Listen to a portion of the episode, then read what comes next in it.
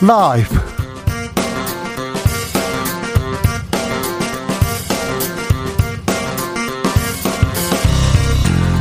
(2022년 6월 24일) 금요일입니다. 안녕하십니까, 주진우입니다.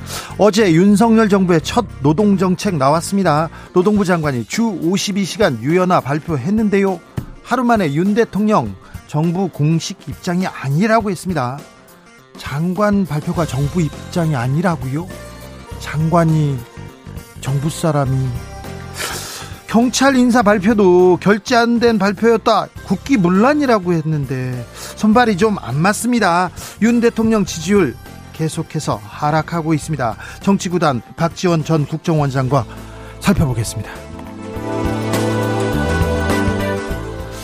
이준석 국민의힘 대표가 2주 미뤄진 윤리 결정에 기우제식 징계냐 정면 반발했습니다.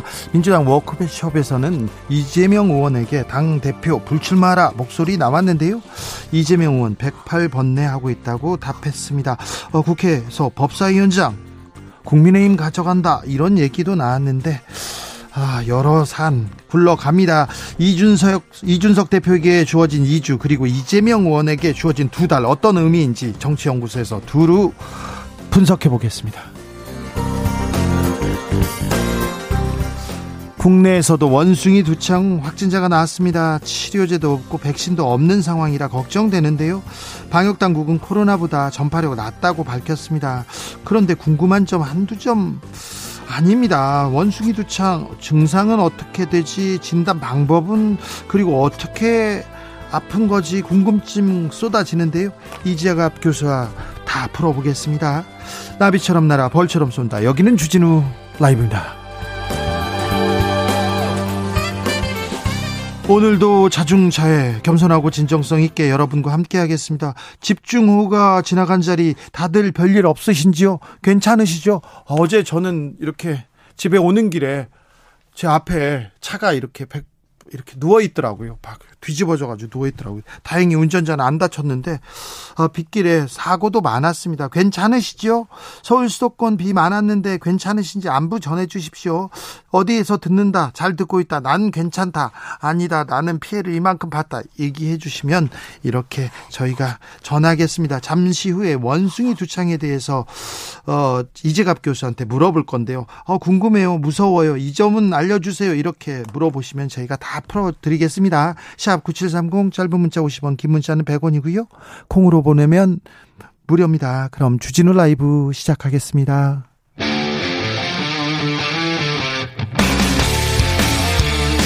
탐사보도 외길 인생 20년.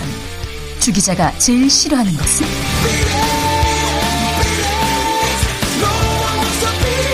이 세상에서 비리와 부리가 사라지는 그날까지. 오늘도 흔들림 없이 주진우 라이브와 함께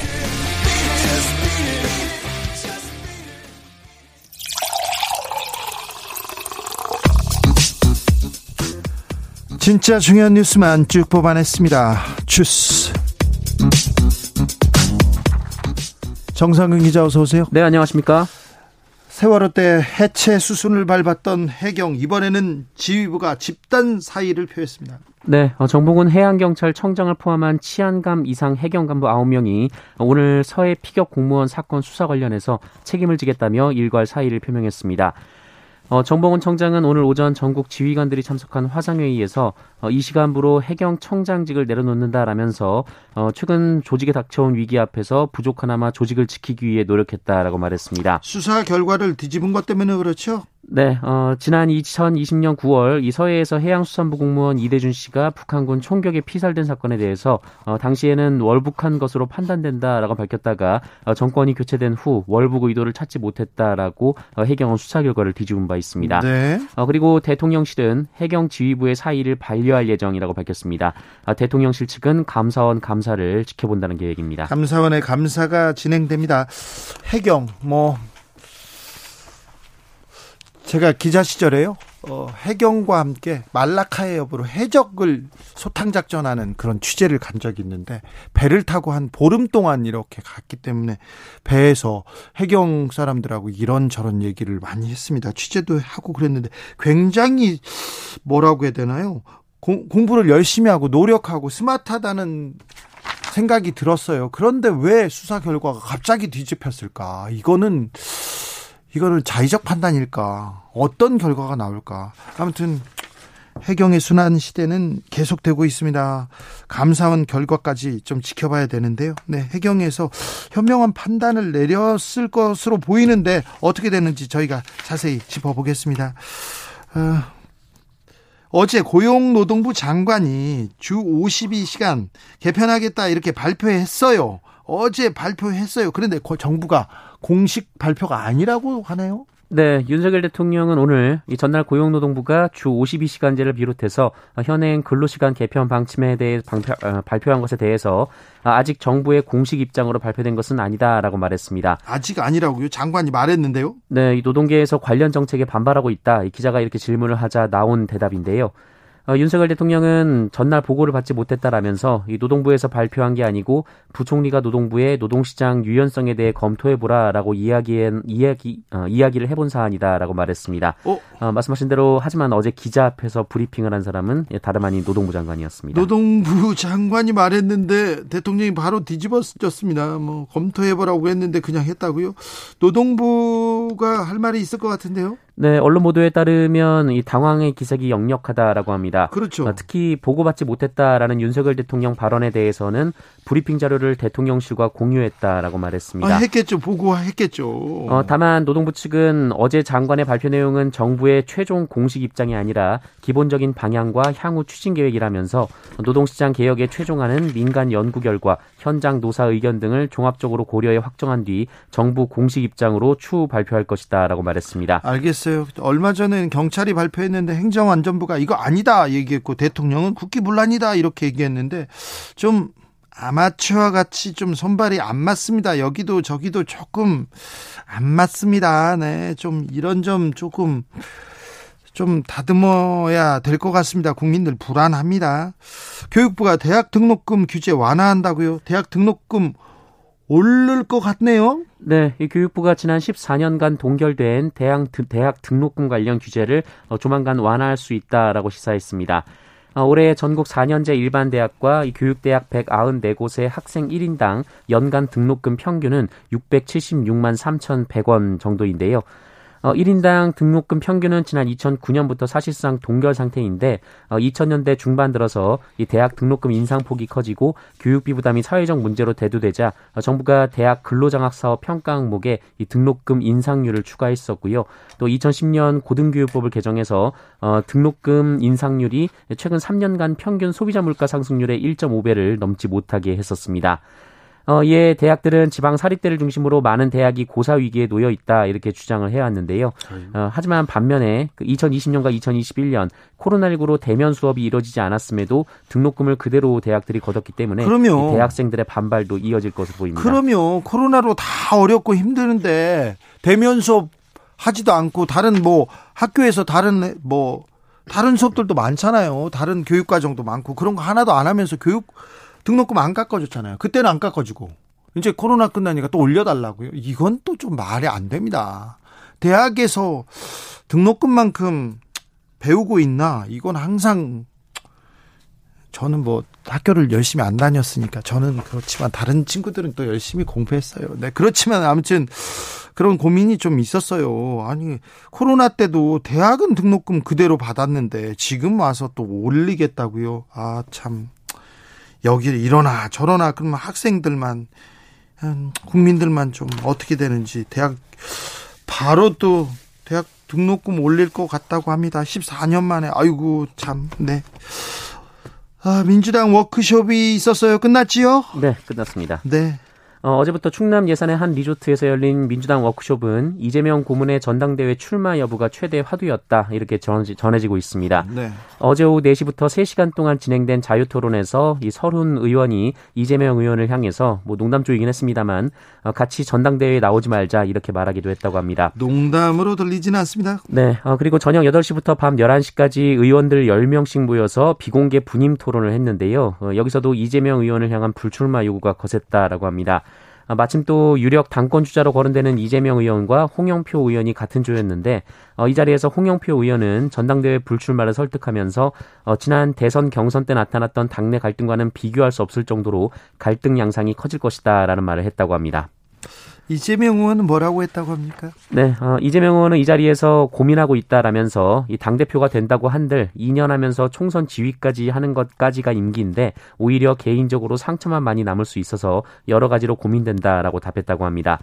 다만 이 친 이재명계 측 의원은 한 언론에 이재명 고문이 출마하는 쪽으로 기울어서 고민을 하고 있는 게 사실이다 이렇게 말했다고 합니다. 재보궐선거에 나온 것 자체가 전당대회에 나오겠다는 얘기로 받아들인다. 그래서 출마할 확률이 훨씬 높다. 이렇게 예측하는 사람들이 많습니다. 네, 뭐. 자, 다음 주에는 윤석열 대통령 나토 회의에 참석합니다. 네, 그런데 중국이 조금 마음에 안 드나 봐요. 네, 중국 정부가 공식적으로 한국과 일본의 북대서양 조약기구 정상회의 참석에 불쾌감을 드러냈습니다. 네. 왕원빈 중국 외교부 대변인은 아시아 태평양 지역은 북대서양의 지리적 범주가 아니다라고 말을 했습니다. 또한 나토가 이데올로기로 선을 긋고 대항을 선동하기를 그만두고 중국에 대한 허위 정보와 도발적 발언 유포를 중단하고 또 신냉전 발발을 도모하지 않기를 촉구한다라면서 나토가 이미 유럽을 어지럽혔는데 다시 아태 지역과 세계를 어지럽히지 말라라고 주장했습니다. 중국이 나서자 미국도 또 가만히 있지 않습니다. 네, 존 커비 백악관 국가안보회의 전략소통조정관은 중국의 이런 반응에 대해서 이 중국은 한국이 무슨 회의에 참여할지에 관한 거부권이 없다라고 받아쳤습니다. 이 커비 조정관은 이번 회의는 아시아판 나토에 관한 것이 아니다라면서도 유럽과 인도 태평양 간의 글로벌 안보가 연결돼 있음을 보여주는 것이다라고 말하기도 했습니다. 이번 정상회의에서 한미일 정상 만날 것으로 보입니다. 네. 한미일 정상회담이 오는 29일 이 나토 정상회의가 열리는 스페인 마드리드에서 개최될 것으로 보입니다. 일본의 아사히 신문은 오늘 일본 정부가 나토 정상회의에 맞춰 한미일 정상회담을 29일 개최하는 방향으로 최종 조율하고 있다라면서 핵과 미사일 개발을 강화하는 북한에 대한 대응이 논의될 전망이라고 보도했습니다. 한미일 정상회담이 개최되면 이 전임 문재인 정부 초반인 2017년 9월 UN 총회를 계기로 열렸던 이후 4년 9개월 만이 됩니다. 당시 멤버는 문재인 전 대통령, 도널드 트럼프 전 대통령, 그리고 아베 신조 전 총리였습니다. 학교 폭력 가해자인데요. 요즘은 학교 폭력 가해자가 나오면 전학시킵니다. 강제 전학시키는데 너무 멀리 전학시키면 인권 침해다. 인권위에서 이렇게 결론을 냈어요. 네, 학교 폭력 가해 학생일지라도 거주지에서 지나치게 먼 학교로 강제 전학시킨 조처는 인권 침해라는 국가인권위원회 판단이 나왔습니다. 지난해 9월 한 학부모는 중학생인 자녀가 학교폭력 가해자라는 이유로 거주지에서 25km 정도 떨어진 곳에 배정이 돼서 등하교에 왕복 3시간 걸리는 것은 부당하다라며 진정을 넣었었습니다.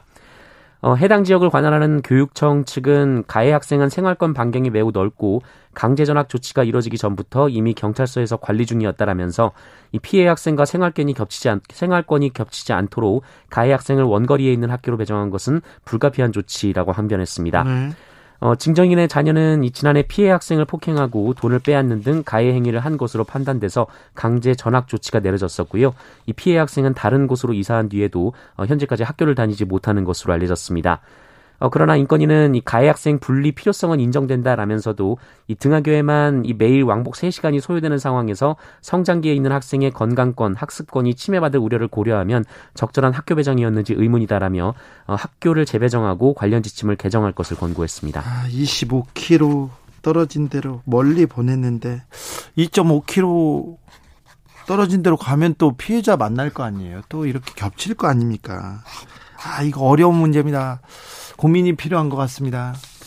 코로나 확진자 어떻게 됐어요? 네, 오늘 코로나19 신규 확진자 수는 7,227명이 나왔습니다. 지난주보다 늘었나요? 네, 일주일 전보다 32명이 늘었습니다. 오미크론 변이 유행이 감소세에 접어든 이후 신규 확진자 수가 전주보다 증가한 것은 그러게요. 네, 일부 휴일 영향을 제외하면 이례적인 일입니다. 굉장히 이례적입니다. 아이고. 네, 여름 휴가철을 계기로 재유행이 발생할 수 있다라는 전망이 나오는 가운데 이 감소세 소강 국면이 나타난 것으로 보이고요. 예. 특히 해외 유입 사례가 급증하고 있는데 오늘은 111명까지 나왔습니다. 그런 게 많이 늘었네요. 주스! 네. 정상근 기자 함께했습니다. 목소리가 돌아왔어요. 다행입니다. 네, 조금 돌아왔는데 아직은 좀 더 와야 됩니다. 그렇습니까? 그래도 저보단 나아요. 네, 고맙습니다. 네, 감사합니다. 코로나 확진자 감소세 가 이어지다가 조금 늘어나서 조금 걱정입니다. 그런데 코로나는 진정세 같은데 이번에는 원숭이 두창, 아이고 걱정입니다. 국내에서도 확진자 나왔습니다. 전 세계에서는 지금 3,000명 넘어섰다는데 이거 어떤 병이죠? 아, 이거 어떻게 확산되는 건지 물어보겠습니다. 이재갑 한림대 강남성심병원 감염내과 교수, 안녕하세요. 아, 예, 안녕하세요. 네, 잘 지내시죠? 아, 예, 잘 지내고 있습니다. 네, 예. 몸은 어떠세요? 아니, 뭐, 괜찮죠, 뭐. 네. 요즘은 집에 들어가시죠? 아, 예, 집에 들어가고 있습니다. 네네. 예전에도 집에 들어가고 싶지 않아서 들어가지 않고 막 그러신 건 아니죠? 아, 예, 환자가 안 좋아서 못 들어갔죠. 아, 그럼요. 네. 네. 네. 얼마나 고생하셨어요. 네. 저하고는 좀 많이 다르십니다. 네. 0147님께서, 이재갑 교수님, 지금 퍼지고 있는 원숭이 두창 뉴스 중에 가짜뉴스가 뭡니까? 이렇게 뭐가 있을까요? 물어봅니다. 이제 대표적으로 좀 제일 문제되는 게 이제 성소수자에서만 걸린다. 뭐 이제 이런 게 가장 큰 가짜 뉴스고요. 네. 일단 피부 접촉이 있는 모든 사람한테 감염이 가능한 거고, 네. 지금 성소수자한테 많은 거는 초기 유입 사례가 성소수자에 유입이 되면서 성소수자 중심으로 이제 퍼진 거지, 절대로 네. 성소수자만 걸리는 병은 아니다. 이 부분은 명확하게 얘기 드리고 싶습니다. 자, 성소수자한테만 걸리는 병 아니다. 그리고 아프리카 사람들한테 만 걸리는 병도 아니죠? 예, 그렇습니다. 뭐, 이번에 보시는 것처럼 아프리카에서 아마 이제 유럽으로 유입됐다가 그게 전 세계로 퍼져나가는 패턴이어서 어느 인종이나 어느 이제 국민들이나 이제 접촉하면 걸릴 수 있다는 거는 맞는 거죠. 예. 저, 원숭이 두창은, 이름이 너무 무서워요. 이름 좀 바꿔주세요. 영어로도 몽키폭스 그러더라고요. 예, 근데, 워낙에 사실 몽키폭스라고 해서 원숭이 두창이라 그러는데, 그 원숭이 입장에서도 되게 억울한 게, 예. 이게 원숭이만 걸리는 게 아니라, 이제 설치류나 이런, 이제 자연계의 많은 동물들이 원숭이 두창에는 걸릴 수 있는데, 처음 발견된 게 이제 원숭이에서 발견됐기 때문에, 원숭이 두창으로 이름이 이제 매겨졌거든요. 네. 아니, 좀 억울하겠어요. 예, 예. 네. 아무튼 원숭이 두창 좀 이름이 좀 무시무시합니다. 이거 어떤 병입니까? 어떻게 또 감염됩니까? 예, 일단 이제 그 감염 경로는 이제 피부 접촉을 통해서 감염되는 가장 주된 경로고요. 피부 접촉이라면 어떤 겁니까? 이렇게 다 터치 닿았을 때, 아니면 이렇게 문질렀을 때, 뭐 어떻게 합니까? 일단 이제 발진이 있는 이제 피부와 이제 사람의 이제 피부가 접촉하거나 점막이 접촉하게 되면, 네. 그 점막을 통해서 이제 그 바이러스가 옮겨진다라고 돼 있고요. 예. 극히 일부에서는 호흡기 전파도 가능할 수도 있다. 뭐 이 정도로만 알려져 있기는 합니다. 네. 그래서 어쨌든 전파가 되면 잠복기가 한 이제 5일에서 3주 정도 되고, 그래서 평균 잠복기는 이제 6일에서 13일 정도로 표현이 되죠. 근데 2주 이내 대부분 발병은 하게 되고요. 발병됐을 때 한 3일 정도는 열나고 림프절이라서 목이나 이런 데 이제 콩알 만한 이제 림프절 같은 게 좀 붓기도 하고, 그 이후에 발진이 돋는데, 이제 발진의 크기는 이제 아이들 수두보다는 크고요. 네. 어른에서 생긴 수두랑 이제 초기 모양은 비슷한데, 이제 그 수리할 숫자 자체는 수두보다는 적게 생긴다. 그러니까 전신으로 이제 그 발진이 생기다가 농포라 그래서 이제 고름처럼 잡히고 그 위에 천천히 딱지 잡히면서 낫는 이제 그런 병인데, 전체 낫는 과정까지는 3, 4주 정도 걸린다, 이렇게 되어 있습니다. 네. 초기는 수두하고 비슷하게 보이네요.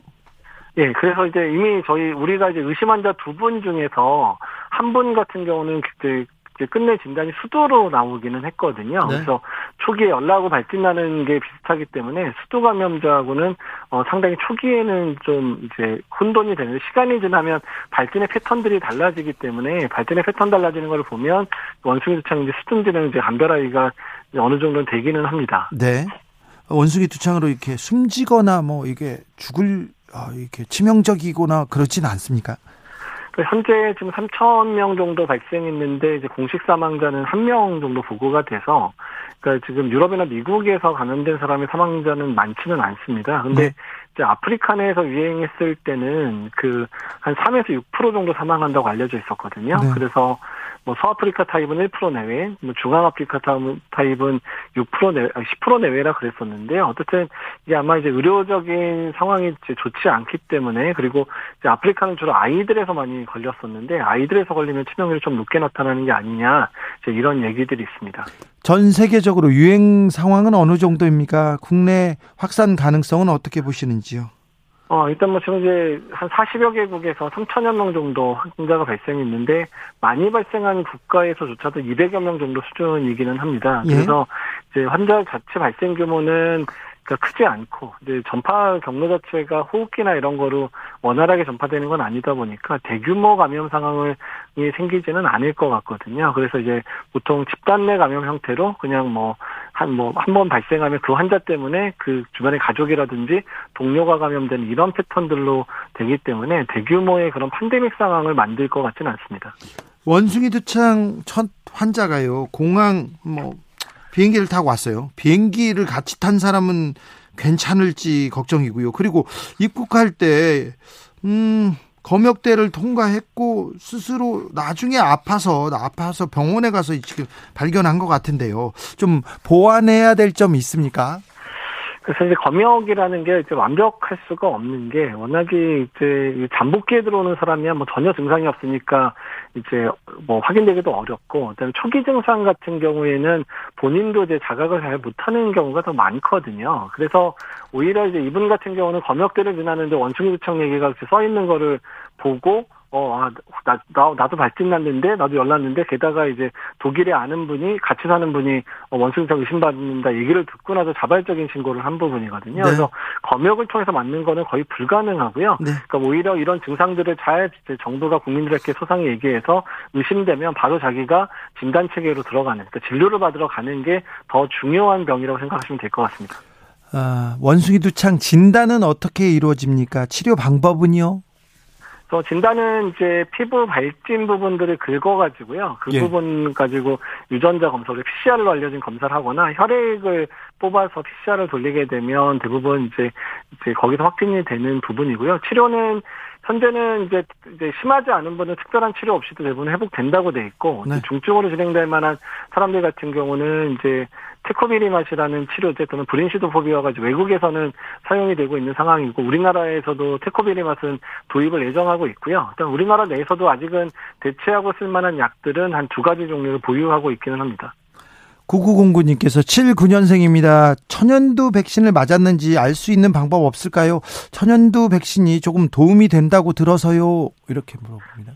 예, 지금 천연두 백신이 국내에서 접종한 건 78년도까지 맞았거든요. 그러면 예. 78년생이면 맞지 않았을 가능성이 높고요. 그리고 본인이 그냥 피부를 보면 확인도 가능합니다. 그래서 그 왼쪽 팔이나 오른쪽 팔에 이렇게 볼록 나와 있는 그 예방접종은 이제 BCG 맞은 거고요. 그 예. 옆에 만약에 약간 피부가 파여 있으면서 이렇게 우그라들어 있는 그런 병변이 있는 분들은 이제 그 두창 백신을 맞은 거거든요. 네. 아마 대부분이 60대 이상 되신 분들이 대부분 맞았을 겁니다. 그래서 일단 78년생이면 안 맞았을 가능성이 높습니다. 네, 그래요. 네. 그럼 맞은 사람 좀 도움이 됩니까? 예, 일단은 이제 그러니까 두창 백신 자체가 이제 그 원숭이 두창에도 한 85% 정도 예방 효과가 있다고 좀 알려져 있거든요. 아, 예. 그리고 연령이 높으신 70, 80대 어르신들은 천연두 유행할 때 사셨기 때문에 이제 백신도 맞고 천연두에 노출도 되고 이러면 항체가 꽤 오래 가기 때문에 예방 효과가 있습니다. 그래서 최근에 이제 아프리카 내에서도 상황이 이렇게 예전에는 애들만 걸렸는데 갈수록 연령이 올라가고 있거든요. 예. 그러니까 그 이유가 이제 두창 백신 맞지 않은 연령대가 이제 나이가 드니까 연령대가 올라가고 있다 이런 얘기가 나오고 있습니다. 알겠습니다. 원숭이 두창 예방을 위해서는 어떻게 해야 됩니까? 일단 이제 국내 유입 사례는 많지 않다 보니까 국내에서 아직까지 걱정할 필요는 없죠. 예, 그냥 코로나19 대응하는 방법들이 다 예방 추책이거든요. 마스크 쓰고, 네. 손 잘 씻는 게 예방이고요. 다만 네. 환자가 많이 발생하는 국가 갔을 때는 네. 마스크 손 위생 잘해야 되지만 이제 모르는 분하고의 피부 접촉이나 성 접촉은 피하는 게 맞습니다. 자, 코로나 얘기도 좀 여쭤보겠습니다. 지금 상황 어떻게 보시는지요? 이자는 이제 유행 규모 감소의 정점은 찍었다라고 보시는 게 맞을 것 같습니다. 예. 지금 아까도 말씀하셨지만 이제 주중에는 한 7, 8천 명대, 주말에 한 3, 4천 명대가 이제 거의 하한선을 그렸다고 볼 수 있을 것 같고요. 이제 앞으로는 이제 유행 규모가 이제 우리가 이제 감염된 사람들의 면역이든 백신 맞은 사람 면역이 떨어지기 시작하면 다시 유행이 조금씩 커질 수 있는 시기가 이제 도래했다. 지금이 하한선이라고요? 예, 지금의 하한선 정도로 보시는 게 맞을 거라고 생각은 하고 있습니다. 그래요. 그러면 이제 또 더 나올 수도 있네요, 이제. 예, 지금 유럽이나 미국이 대부분 다 지금 이제 유행 커브가 상향 곡선화되고 있거든요. 네. 그래서 우리가 오미크론 유행이 유럽이나 미국보다 조금 늦게 시작했기 때문에 아마도 우리나라도 유럽이나 미국의 유행 패턴을 따라갈 가능성이 높습니다. 아, 선생님, 이제 여의도도 그렇고요. 한강에 수영장도 열었어요. 수영장 괜찮습니까? 뭐 야외니까 그냥 실내보다는 훨씬 더 안전할 거로 보고 있고요. 다만 너무 이제 뭐 접촉을 가까이 접촉한다든지 뭐 환호성 지른다든지 이런 상황에서는 실외에서도 뭐 하는데 어쨌든 실내에 계신 것보다는 실외에서 노는 게 훨씬 안전하긴 합니다. 저 그러면 환호성 그럼 흠뻑쇼라고 있어요. 가수 콘서트에 물 뿌리면서 하는데 그건 괜찮습니까? 뭐 물 뿌리는 거는 크게 문제는 없을 것 같기는 하고 다만 요새 이제 가뭄이었었으니까 이제 물은 아껴야 된다는 말씀밖에 못 드릴 것 같고요. 오히려 중요한 거는 그렇게 이제 그런 공연이나 이럴 때 많은 사람들이 모이고 그리고 이제 하기 때문에 지금 현재 50명 이상의 집회나 이제 콘서트 같은 데서 마스크 써야 되잖아요. 그 마스크 쓰고 공연 관람하시면 될 것 같습니다. 그래요.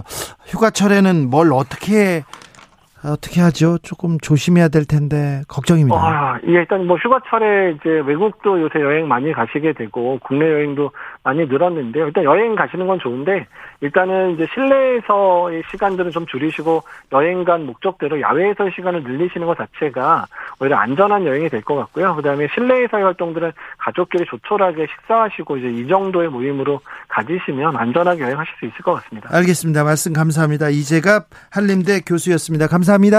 감사합니다. 교통정보센터 다녀오겠습니다. 김민희 씨.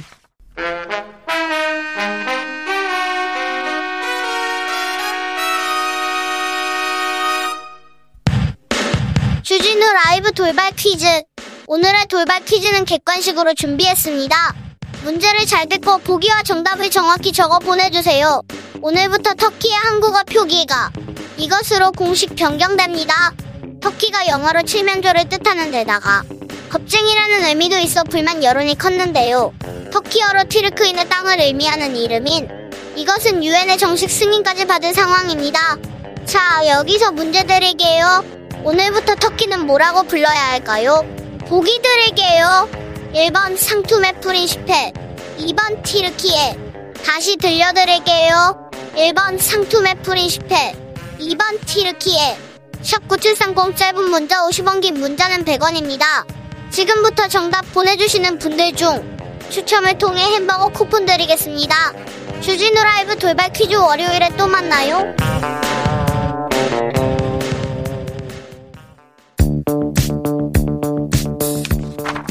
대한민국 정치의 새로운 100년을 준비한다. 21세기형 국회 싱크탱크 정치연구소 영앤영.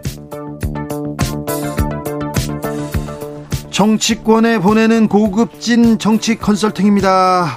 정치는 데이터다. 정치는 과학이다. 박시영 TV 진행자 어서 오세요. 네, 반갑습니다. 박시영입니다. 아니다. 정치는 촉이다. 정치는 감이다. 최영일 평론가 어서 오세요. 정치는 심장으로 하는 것이죠. 그렇죠. 마음으로 해야죠. 네. 마음으로 하고 있는지 모르겠어요. 국민의힘도 민주당도. 지금 너무 머리로만 하려고 해서 문제죠. 아무튼 시끄럽게는 또 감정 싸움은 있으니까 또. 아, 그러네. 네. 감정의 그렇죠. 골은 또 있네. 예. 요즘 볼 게 많던데요. 네. 아이고, 네. 재밌습니다. 네. 최고위원 그 과정에서. 아니, 네. 그 재밌던데요. 최고위. 그, 예. 지금 그 동영상과 사진 말이죠. 네. 배현진 최고위원 간에. 네. 네. 뭐 탱고, 화제가 됐죠. 탱고 포즈. 네. 두 분 어떤 관계세요? 잘 모르겠습니다. 아니 분. 우리나라에는 오랜 격언이 있죠. 미운정도 정이에요. 미운정, 고운정 이런 얘기 하잖아요. 네. 이렇게 싸우면서 지금 뭐 그냥 사교라 뭐 SNS에서 그런 얘기가 나오는 상황이니. 네. 사교. 네, 알겠습니다. 죄송합니다. 자, 이준석 대표 윤리 결정이 2주 미뤄졌습니다. 이준석 2주라. 이준석에게 네네. 2주라. 이건 어떤 의미입니까? 이건 사실 망신주기인데요. 어떻게 보면. 근데 윤리위에서 결정을 하려고 했으면 엊그제 그때 했었어야 돼. 네네네. 징계를 내릴 것 같았어요. 네네. 근데 지금 절차상에 문제가 좀 있지 않습니까? 있죠. 왜냐하면 당무감사를 먼저 하고 그렇죠. 그 결과를 토대로 윤리위에서 판단을 해야 하는데 그렇죠. 당무감사가 이루어지지 않은 상태에서 어떻게 보면 인지징계 같은 느낌이 드는데 때문에 이제 이 절차의 정당성에 대한 시비가 있어서 이걸 좀 미룬 것 같은데 윤리는 징계하겠다는 의지는 좀 있어 보여요. 그런데 과연 이 여러 가지 그런 문제들에 대해서 답을 내놓을 수 있을까? 그래서 이제 결론을 내렸을 때 만약에 당원권 정지나 경고를 때렸을 때 후폭풍이 상당히 클 것 같은데 그 부분을 윤리가 감당할 수 있을까? 저는 좀 징계 내리기 어렵지 않을까? 네네. 그렇게 생각합니다. 징계를 내릴 거예요. 왜냐하면 일단 이 리위의 성이 윤이 붙어 있잖아요. 네. 윤리위. 네. 근데 지금 이제 이준석 대표의 의혹은 네. 윤리위가 아니라 물밑에 윤핵관들이 작동하고 있다. 이렇게 보는 거잖아요. 예? 그래서 사실 제가 보기에는 이준석 대표 어느 정도 징계가 내려질 것으로 예감을 하고 그리고 지금 그 이후 대응을 하는 거죠. 자, 나를 치면 2030 다 빠진다. 지금 이런 얘기 최근에 하는 거고. 진중훈 교수도 그런 네. 이야기를 했죠. 청년 세대를 통해서 보수를 좀 혁신하려고 했는데 그걸 이렇게 흔들고 딴지를 거느냐 하는 거고. 두 주 미뤄진 건 그냥 기우제식 윤리위다. 이 시간 자꾸 느리면서 네. 새로운 게 터지기를 기다리는 것 같다. 이런 이제 본인의. 그런데 이준석 대표가 머리가 좋은 게 네. 그게 있자마자 그 다음 날 아까 배현진 최고위원하고 네네. 그게 이제 연출이 되면서 네. 다 붙였어요. 징계 관련된 그 윤리에서 결정이나 뭐 이런 것들. 태격에 네, 여러 가지 이름이 붙고 있는데. 네. 근데 그러면서 근데 그게 또 좋지만은 않은 게 재밌게 보고 웃고 넘어가긴 하지만 이게 우리나라 집권 여당의 당대표와 네. 최고위원이 저렇게 지금 유치한 몸싸움을 하는 게 현실인가? 그렇죠. 예, 이걸 재미로 보면 재미일 수 있지만 아니, 재밌지 않아요. 중요한 성과는 지금 못하면서 그러니까 이준석 대표의 하소연도 그거예요. 혁신이 띄우고 우리 선거 다 이기고 혁신하려고 하는데 윤핵관들이 왜 이렇게 발목을 잡는지 모르겠다. 이런 호소인데. 홍준표 시장이 한마디 했잖아요. 뭐 애들 놀이터냐 네, 국회가 네. 뭐 그런 뉘앙스로 말씀하셨어요. 네. 그러니까 이게 짤이라는 건 항상 좀 재미가 있지만 이게 정치의 관점으로 보면 좀 문제가 심각해 보입니다. 그런데 최 평론가는 어쨌거나 네. 징계는 할 것 같다. 징계할 것 같다. 그래. 수위는요? 네? 수위는 저는 경고 이상이에요. 지금 일단은 이게 지금은 자당들끼리. 아니 경고 이상이면 모든 네. 게 해당되는 아니, 거 아닙니까? 경고를 포함해서 뭐라고 더 좁혀볼게요. 당원권 정지 3개월에서 6개월 사이. 그래요? 그러면 대표직을 내려놔야 되잖아요. 네. 지금 윤리위는 그런 정도 강도로 해야. 아니, 그러니까 그 정도의 생각은 갖고 있기는 하는 것 같은데 윤리 자체는 저는 만약에 그렇게 되면 과연 지금 윤석열 대통령의 지지율도 좋지 않고요. 동력이 그렇게 강하지 않거든요. 그런 상태 속에서 2030 남성들이 만약 흔들린다면 이 국정 동력을 확보할 수 있을까? 이제 그 부분이 막판에 고민하지 않을까 싶습니다. 박시영 대표님. 예. 그런데 네. 총선이 2년 남았고 그렇죠. 네. 지금 당권 이렇게 생각하는데 아, 국민의힘에서 거기까지 고려할까요? 그러니까 이제 총선이나 그런 걸 고려하면 쉽지 않은데 근데 윤석열 대통령의 스타일이 있잖아요. 좀 이렇게 못마땅하는 사람들을 그냥 좀 넘어가는 케이스는 아니잖아요. 예, 스타일상 보면. 예. 그러니까 윤심이 과연 실렸느냐 그러면 지금 과정에 그게 이제 쟁점이 되겠죠. 윤심이 중요하다 이렇게 생각하시나요? 저는 뭐 그렇게 봅니다. 윤심이 네. 중요합니다. 윤심이 네. 중요하고 이준석 대표가 지금 어떻게 플레이를 하고 있냐면 네. 윤핵관이 한 덩어리가 아니에요. 네. 그렇죠. 다 자가 발전을 하고 있어요. 네. 예를 들면 거론하면 뭐 장재원 의원도 미래혁신 포럼 다시 띄우고 아유, 권성동, 정진석 다 다른 말. 네, 권성동 원내대표 따로, 김기현 따로, 이용호 따로. 전 대표 따로. 그래도 장재원 의원이 힘이 제일 세지 않습니까? 네, 그러다 보니까 네. 이준석 대표는 지금 이 윤핵관들이 윤 대통령의 의중을 제대로 읽고 있지 못하다. 그러면서 갈라치는 전략이에요. 예, 근데 이것도 전 좋은 전략이라고 봐요. 그런데 결국은 아까 말씀하신 건데 이준석 대표를 왜 치느냐? 그냥 뭐 미워서 기분 나빠서 이런 거 아니고 명확한 정치적인 논리 싸움의 핵심에는 권력이 있는 거고 네. 그 권력은 2년 후에 총선이지. 네. 자, 지금 이준석 대표는 공천권이 없지만 차기 대표에게 공천권이 있지만 혁신이 왜 띄웠어? 공천 시스템을 손본다고? 그럼 어떻게 만드는 거야? 그럼 본인의 자기 정치 색깔 내겠다고 이준석 대표가 명확히 얘기했잖아요. 네. 정진석 의원과 싸우다 우크라이나 갔다 돌아와서 자기 정치한다 그랬더니 지금까지 선거 치르느라고 못했는데 남은 1년 내 임기 동안 자기 정치할 거야. 이건 청년 정당으로 내가 바꿔낼 거야. 근데 이게 중진들은 그게 싫은 거죠. 그래서 이준석 대표가 미워서 쳐낸다기보다는 네. 자신들의 미래 생존을 위해서 쳐내는 것이니 제가 보기에는 윤리위를 이렇게 띄워놓고 흐지부지 끝나진 않을 것 같다. 알겠습니다. 국민의힘으로 넘어가겠습니다. 네. 아, 두 분 뭐 거기가 국민의힘이에요. 여기 지금 국민의힘이었잖아요. 그럴까요? 뭐 네. 그럼 민주당으로 가요. 국민의힘에서 네, 국민의힘의 메인 이슈는 아닌데 지금 계속 이준석 대표. 그렇지. 자, 네. 민주당으로 가보겠습니다. 워크숍 다녀왔습니다. 네. 자, 그리고는 민주당은 어디로 갑니까? 워크숍 분위기 자체가 네. 뭐 이렇게 격한 대립이나 격한 언사가 있지는 않았는데 들어보니까 네, 조용히 끝났어요. 그럼에도 불구하고 이제 이재명 의원의 당대표 출마에 대해서 부정적인 의견이 많이 나왔다고 네. 합니다. 네. 일단은 그런데 이제 모두의 책임이다. 그러니까 대선 패배나 지방선거 패배에 대해서는 그렇게 이제 수렴이 된 것 같고요. 남탓할 때는 아니다 이렇게 한 것 같고 정청래 의원이 좀 나서서. 지금의 그 팬덤 정치나 이런 등등의 지금 논란이 되고 있는 부분에 대해서 좀 다른 의견을 말씀하신 것으로 들었고요. 그런데 지금 분위기를 보면 어쨌든 홍영표 의원 같은 경우도 전당대회 당대표 출마가 거론이 됐었는데 지금 분위기상 보면 불출마의 가능성이 예상이 돼요. 그렇게 하면서 이제 압박을 하는 거죠. 그러니까 이재명 의원과 다른 결에 있는 분들, 특히 이제 친문 의원들이나 이런 분들은 본인들이 불출마함으로 인해서 같이 동반 불출마하자 이재명 의원에게 사실상 이제 그런 물귀신 작전을 좀 피고 있는 거고. 물귀신 작전? 네. 근데 이제 이재명 의원 쪽은 지금 함구하고 있고 때를 기다리는 것 같아. 그러나 결국 저는 나올 가능성이 굉장히 높다. 그래서 이제 한편으로 또 다른 압박은 단일성 지도체제, 지금처럼 당대표의 권한이 막강한 이런 체제가 아니라 집단 지도체제로 바꿔서 그걸 이제 전당대회 준비위원회에서 결정을 하게 되는데 거기에서는 그 집단 지도 체제를 하면 개파 안배가 되거든요. 그러면 이제 당대표 힘이 빠지지 않습니까? 이런 어떤 방식을 선호하는 것 같아요. 분위기는, 당내 분위기는. 그러나 당원들과 지지자들은 여론조사를 해보면 압도적으로 지금의 체제, 당대표의 권한이 센, 그래야 당을 바꿀 수 있다, 혁신할 수 있다. 이래서 민주당 지지자들은 단일성 지도 체제를 그 선호하거든요. 그래서 막상 전준이가 권한이 있습니다만 여기서 만약에 집단지도 체제를 선택하게 된다면 민주당은 걷잡을 수 없는 소용돌이에 치달을 수 있다. 당원들이 격렬하게 반대할 겁니다. 이게 좀 민주당에서 곤욕스러운 대목이 아닐까 싶습니다. 뭐 집단지도 체제도 좀 카리스마가 있고 안정화가 돼서 하나의 방향을 그 집단은 여러 명일 수 있잖아요. 복수인데 이게 뭐 서너 명에서부터 뭐 한 10명 미만까지. 그런데 그 과두체제로 갔을 때 이제 명확하게 달릴 수 있으면 맨허에서 보면 이제 네 마리의 백마가 마차를 끌지 않습니까?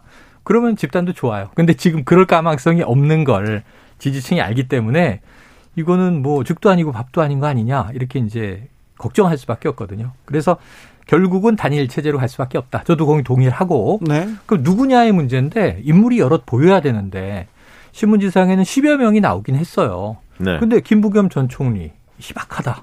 그러고 이제 아까 말씀하신 불출마를 통해서 같이 나가지 맙시다 하는 쪽은 이미 전해철 전 장관이 시작을 했고 네. 홍영표 의원도 하고 하면 이게 제가 보기에는 굉장히 민주당이 지금 적극적으로 포지티브하게 뛰어야 될 때 네거티브 전략으로 가는 거예요. 네. 이게 전 너무 안타까운 게 두 가지인데 하나 나 안 나가니까 당신도 나가지 마. 그럼 누가 나가냐고요. 전 서울시장 송영길 후보 나올 때 나왔어? 그러면 한번 붙어봅시다. 해서 여러 명이 막 경선을 해서 붐업을 해야 되는데 당신 나오면 안 되지. 그러면서 더 큰 거물이 나올 것처럼 얘기했는데 없었잖아요. 네. 그러니까 이런 게 실망을 주는 거예요. 유권자에게. 네. 두 번째 뭐냐면 이제 박지원 전 공동비대위원장 얘기인데 예. 20대 청년이잖아요. 네. 한번 민주당이 당대표급으로 데려다가 선거 때 썼어요. 예. 카드로. 근데 이제 조금 자신들의 결과 다른 이 지점들이 나타났어요. 예. 그러고 이제 내려와서 이제 평상시로 돌아가서 본인이 이제 비판을 해요. 민주당을. 근데 그게 고깝거나 좀 걸릴 수는 있어요. 근데 이게 현역 의원 여러 명이 네. 맹폭을 할 일이냐. 아니, 네. 박지원 그 전 비대위원장을 옹호하는 의원들도 상당히 있었어요. 네네네. 그러면서 이게 문제가 더 커진 겁니다. 왜냐하면 박지원 전 비대위원장도 지방선거 패배의 큰 한 축이잖아요. 그런데 네. 본인의 잘못에 대해서는 이런 방구 언급한 적이 없습니다. 근데 잠깐만요. 네. 박지원 전 공동비대위원장의 잘못이 뭐예요? 선거의 증거? 아니 선거 네. 과정에서 지방선거 과정에서 분란을 자초한 부분이 네. 굉장히 많잖아요. 네. 그러니까 선거 때 분란을 야기해서 초접전지에서는 박지원 영향이 분명히 있습니다. 그러니까 지금 당원들 지지자들 보면 딱 한마디로 얘기해서 박지원 때문에 이길 수 있는 선거를 졌나요? 그건 아니지. 절대 아니잖아요. 근데 본인의 태도의 네. 문제예요. 지금 지방선거나 그 예를 들면 대선 패배에 있어서 검수완박이나 여러 얘기들을 하잖아요. 검찰 정상화법이나. 그러니까 자기의 어떤 원인 제공에 대해서는 싹 빼고 네. 나머지의 문제점들만 부각을 시켜서 네. 그러니까 그런 형태는 옳지 않죠. 이 시간이 들어가는 게 저는 굉장히 이게 비생산적인 게 뭐냐면 박지원 때문에 깎아먹은 표가 일부 있겠지만 지방선거 결과는 우리 전문가들이 예상한 대로 나왔어요. 그렇죠. 사실은 경기도 질 뻔했는데 이제 아니, 마지막에 그래서 이겼고. 그것이 검찰 정상화법이 네네. 주된 원인이 아니잖아요. 주된 원인이죠. 아니죠. 대선 패배가 주된 원인이죠. 박지원의 원인이 크냐 검수완박 이른바 검수완박 원인이 크냐 보면 대단한 착각. 저는 그 비중은 다르다고 봐요. 저는 그 비중 자체가 잘못됐다 보는 거예요. 네. 왜냐하면 대선 패배가 핵심입니다. 그럼 대선은 왜 졌느냐? 네. 그 원인을 가져가야지. 대선 패배하고 지방선거 패배를 등가로 치는 이런 분석 이게 잘못됐다는 거예요. 아니, 최영일 지금 말씀에 동의하면서 대선 패배 원인은 박지원이란 변수가 없어요. 없죠. 네네. 근데 거기에 그럼 검수완박이 있습니까? 아니잖아요. 그러니까 착각하시면 안 된다니까. 네, 대선 패배 주된 원인을 차지한다. 최영일 평론가한테 반응 부탁드리겠습니다. 대선 패배가 주된 원인이라 함은 한 40-50%의 비중을 차지한다 치자고요. 그리고 검수완박에서 전 검수완박의 논리에는 대체로 찬성한 입장이지만 절차적인 문제, 예를 들면 이제 민형배 의원의 탈당, 그 사보임 문제, 양향자 의원의 이탈, 이런 문제들이 민주당의 자중질환으로 비친 게 맞고, 그리고 인사청문회에서의 예를 들면 지금 철엄 해체라, 이런 얘기를 하잖아요. 박지원 전 위원장이. 근데 여기서 보면 다 그 나머지 변수들은 고만고만하게 영향들이 있어요. 그게 합쳐진 건데. 자. 제가 이제 이야기 드리고 싶은 핵심 요지는 뭐냐면 민주당이 지금 평가 작업에서 함정에 빠져 있는 게 뭐냐면 대선 패배, 지방선거 패배 두 가지를 패배했지 않습니까?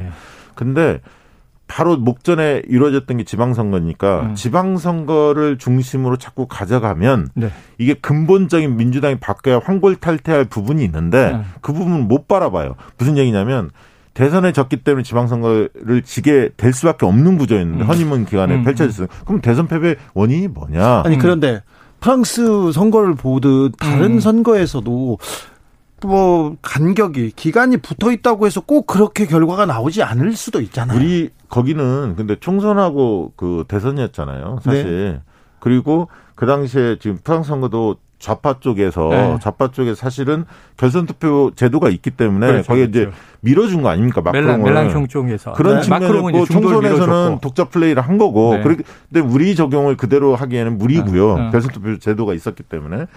대선은 왜 졌느냐. 이 부분을 고찰해야 합니다. 그럼 예를 들면 대선에 있어서 저는 가장 근간적으로 근본을 이루는 것은 누적된 실망감이 있다고 보는 거예요. 그러니까 부동산으로 상징되는 무능, 네. 그다음에 도덕적 불감증, 성비 사건, 내로남불. 세 번째로는 180석 몰아주는데 뭐 했느냐. 그렇지. 개혁의 실패, 네네네. 효능감의 저하. 네. 이런 게 이제 근간을 이루어서 네. 정권 심판론이 비등했고 몇 가지 선거 캠페인 과정에서 충분히 이길 수 있는 상황에서 못 이긴 거예요. 무슨 얘기냐면 경선 후유증이 굉장히 컸죠. 거기에서 해당 행위자들이 발견됐습니다. 정문현처럼 이낙연 후보 비서실장이 윤석열을 지지했고 일부 지지자들이 넘어갔습니다. 이 부분에서 따끔하게 이낙연 전 대표가 지적을 했었어요. 그거 안 했어요. 그다음에 방역 문제, 영업 제한 조치 완화라든가 재난지원금 문제 불협화음이 있었죠. 홍남기 책임론이 나왔었습니다. 여러 이렇게 따져봤을 때 그러니까 구도적인 측면에서는 불리했죠. 정권 심판론이 강했지만 그렇지만 이재명 후보의 개인기와 그 유능한 측면입니다. 유능함 그리고 지지자들의 열정으로 이게 접전이 된 거예요. 지금 박시영 대표의 분석은 제 생각하고 90% 똑같아요. 지방선거는 불혹이고 대선이 문제였던 거고 맞습니다. 대선엔 여러 누적된 게 있다. 근데 최근에 이제 민주당 의원이 이런 얘기를 하죠. 자, 문재인 대통령 지지율이 막판까지 40%였는데 이 정권을 놓친다는 게 말이 되느냐. 이건 말이 되고요. 흔히 벌어지는 일이에요. 네. 오바마가 60%였는데 힐러리가 트럼프한테 지잖아요. 네. 그러니까 이게 흔히 벌어지는 일이에요. 선거판에서. 네. 그러니까 직전 대통령, 전임 대통령의 지지율이 높은 것과 그 이후 차기 후보가 저절로 이기는 게 아니에요. 근데 지금 박시영 대표의 분석은 매우 냉철하고 전 동의를 해. 그래서 한마디만 드리면 그래서 이재명, 이낙연, 박지연 등등 송영길 등등 친문의 또 핵심들 전해철, 홍영표 다 마찬가지입니다. 네. 왜냐하면 이런 분들은 네. 평가를 빨리 하면 안 돼. 네. 대선 패배나 지방선거 네. 패배에 대해서 들어야 돼. 말을 하기보다는. 그렇죠. 그런데 박지원 전 비대위원장은 본인 생각만을 계속 이야기하고 있다. 네. 네. 그 전당대회를 나오려고 하는 뭔가 뭐 자락을까 밑자락을까는 느낌이 든다는 거예요. 아니 박지원 전 비대위원장이 무슨 전당대회에 나오겠어요? 나올 수 있죠. 아니 그래서 저는 그 이 배지를 단 분들이 자기 정치를 하는 건 당신이다. 팬덤 정치를 하는 건 박지원이다. 이렇게 얘기하는 게 너무 없어 보이는 게 박지원 전 위원장은 한때 민주당이 날 데려다가 네. 당대표로 대우해주면서 쓰더니 그러니까 선거 패배했으니까 총사퇴한 건 당연하다 치고 책임이 뭐 n분의 1이든 자기 역할만큼 있었던 것도 당연하다 치고 네. 근데 자기 존재감도 20대 청년이 앞으로 창창하잖아요. 네. 정치를 할지 모르겠고 아니면 불꽃 추적단에 뭐 일을 이어갈지 모르겠지만 열려있는 길에서 자 민주당에 내가 했던 일관적인 것은 우리가 반성하고 우리가 성찰하고 우리가 국민한테 사과해야 유권자가 우리를 기존과 다르게 볼 것이다. 자기 성찰에서 출발하자는 얘기를 했는데 아 OTP가 안 맞아요. 지금 그거는 지지자들이 싫어해요. 이래가지고 이제 많이 혼난 거 아닙니까?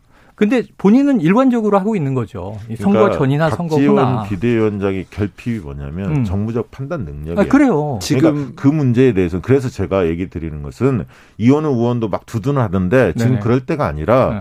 박지원 비대위원장도 제발 목소리 내지 말고 지지자 당원들 국민들이 어떻게 판단하는지 들을 때라는 거예요. 자, 그게 뭐냐면 박지원은 이 공동 비대위원장으로 있을 때나 그만두고 나와서나 아무도 돌보지 않는다.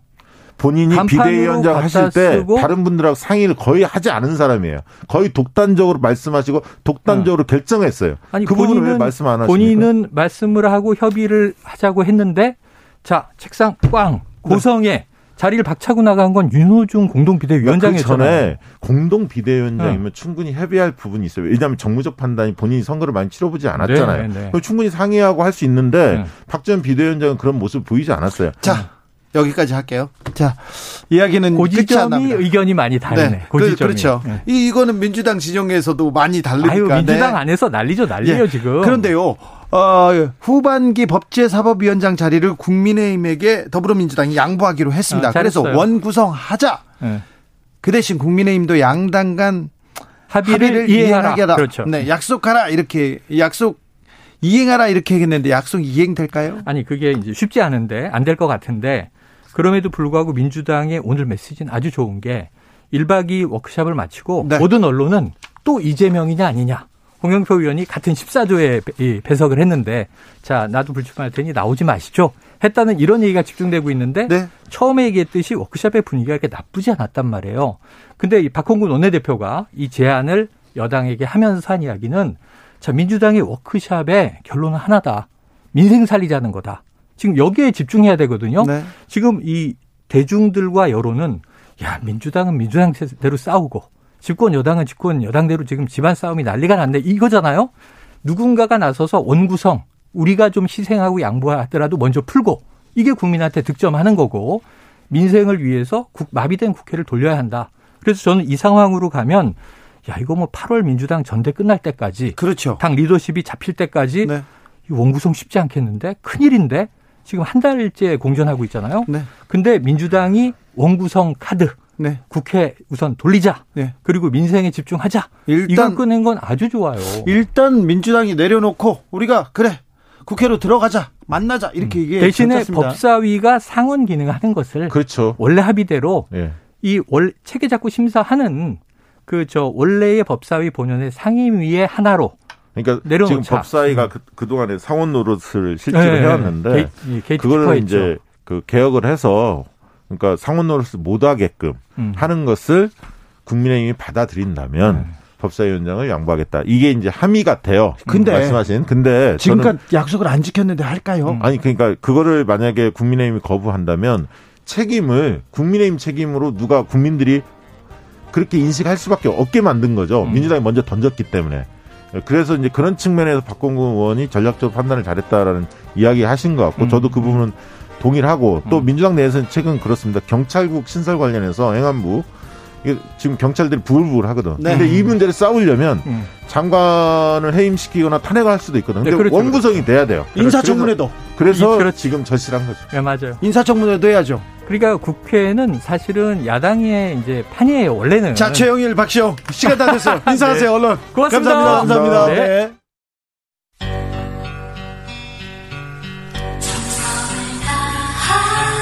정성을 다하는 국민의 방송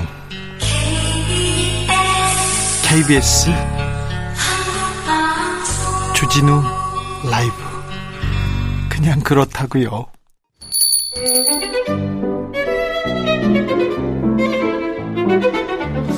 어서 오십시오. 고품격 정치 세계 여러분을 모십니다. 구단급 정치 맛집의 메인 셰프 소개합니다. 깨어있는 정치지성, 만이천보 정치현역, 전 대표, 전 장관, 박지원 전 국정원장실장 모셨습니다. 안녕하세요. 구단급이 아니라 네. 구단입니다. 네, 알겠습니다. 구성급 이렇게 호텔 얘기하지 않습니까? 그래서 구단급 알겠습니다. 네, 바꿀게요. 아무렇게나 부르세요. 네. 자, 이분으로 말씀드리자면, 자, 이 셰프는요, 네, 동남아 아닙니다. 네, 정치 행간을 정확히 분석하고 매일 혀를 연마하십니다. 그래가지고요, 네, 하루 12,000보로 체력도 연마하셔가지고 절대 현안을 놓치지 않고 정확하게 분석합니다. 한 주 동안 어떻게 보내셨습니까? 뭐 방송 출연하고 네. 열심히 운동합니다. 네, 그러니까 12,000보가 아니라 15,000보입니다. 15,000입니까? 저 그것도 좀 다듬겠습니다. 그러면 제가 걸으면서 계속 생각하고 여러 가지 생각을 하면은 네. 좀 세상이 보이더라고요. 네. 그리고 일주일에 3번씩 네. PT 받고 네. 이게 참 좋아요. 그래요. 네. 아, 알겠습니다. PT 받으면서 어떤 생각합니까? 아, 그것은 이제 건강에 열중해야 되기 때문에 네. 뭐 다른 생각하지 않고. 네. 열심히 운동하죠. 알겠습니다. 네. 운동이 제일 좋은 친구입니다. 알겠습니다. 운동 열심히 하면 생각이 맑아지고 그렇죠. 정리됩니다. 예, 예. 알겠습니다. 제가 TV에 나오니까 네. 사람들이 전부 젊어졌다고. 근데 피부 관리 받는 것 같아요. 피부 관리는 받지 않지. 따로 받지 않습니까? 선천적으로 저희 어머님 닮아가지고 네. 피부가 좋아요. 피부과 다니시는 것 같아요. 아니, 그거야 뭐 우리 조카도 피부과 의사지만은 네. 안 가요. 안 가요. 네. 주사 그런 거 안 맞아요. 네. 알겠습니다. 네. 자. 이거 정치 맛집의 에피타이저 먼저 만나보겠습니다. 이게 답니까? 준비했는데 저희가 많이 준비했어요. 네. 자, 문재인 정부의 탈원전 정책은 바보 같은 짓이다. 치안감 인사 논란은 어이없는 과오다. 국기문란이다. 대통령을 처음 해봐서 잘 모르겠다. 도와달라. 이렇게 윤석열 대통령 이번 주에도 말로 여러 좀 설화를 남겼습니다. 물론 윤석열 대통령님께서 정치를 하신 분이 아니고 네. 검사로서 일생을 보내신 분이고 다소 표현이 좀 거칠다고 하더라도 이제는 대통령입니다. 네. 대통령의 말씀, 대통령의 언어는 정제돼야 되고 예. 참모들의 검토가 충분히 된 다음에 말씀을 하셔야 되는 거예요. 예. 그래서 저는 맨 처음부터 윤석열 대통령님께 4가지를 건의했습니다. 첫째는 인사를, 2번째는 도어 스토핑. 예. 거기에서 말씀 조심하셔야 된다. 예. 3번째는 김건희 여사의 부속실. 예. 마지막 4번째는 사정보다는 경제, 물가 대책을 세워서 용서를 통해서 국민 통합으로 가고 경제를 살리는 대통령이 돼야 된다라고 했는데 잘 안 들으시는 것 같아요. 잘 안 되는 것 같습니다. 검찰총장 없이 검찰 인사가 됐어요. 그런데 법령에 인사는 법무부 장관이 인사 때 검찰총장 의견 들어야 한다. 이런 게 법령에 나와 있는데 총장 없이 인사를 쭉 합니다. 윤석열 대통령님께서 검찰총장 하면서 법무부 장관이 검찰총장 패싱하고 인사한다. 그때. 하는 것을 얼마나 지적을 했고 예. 얼마나 말씀을 하셨어요. 예. 자기는 안 그래야죠. 예. 그러니까 그때는 틀렸고 지금은 옳고. 네. 그러니까 자기는 억울하고. 네. 그건 안 되죠. 네. 뭐 한동훈이 법무부 장관이 잘했을 것이다 이렇게 얘기합니다. 그런데요, 지난주에 한동훈 법무부 장관이 잘한 일이 하나 있습니다. 인혁당 사건 이자를 면제 결정을 했습니다. 원장님이 잘했다 이렇게 칭찬을 하셨습니다. 그건 진짜 잘했어요. 네. 왜냐하면 저희 국정원에서 박지원 국정원장이 그 인혁당 그리고 국가 인권 피해, 국가 범죄 피해 받은 사람들 구원해 주려고 많이 노력하셨어요. 제가 국회에 있을 때부터 본격적으로 해서 다 성사가 됐는데 인혁당 재건이 이창복 선생 문제는 되지 않았습니다. 1심에서 국정 배상 판결이 있었죠. 원고들이 이창복 선생이 폐사했고 2심에서 선고를 할 때 자꾸 좀 선고 연기를 해주고 합의를 하려고 했습니다. 그런데 고등법원 부장판사님이 원금 5억은 내고 이자 10억은 탕감해 주는 조정안을 냈어요. 냈는데 우리 국정원은 그대로 하겠다 하고. 국정원은 들어줬는데 법무부에서 왜 안 들어줬습니까? 법무부에서는 국정원 의견을 존중하겠다고 하면서 검찰이 소송을 대리하고 있기 때문에 반대를 한 거예요.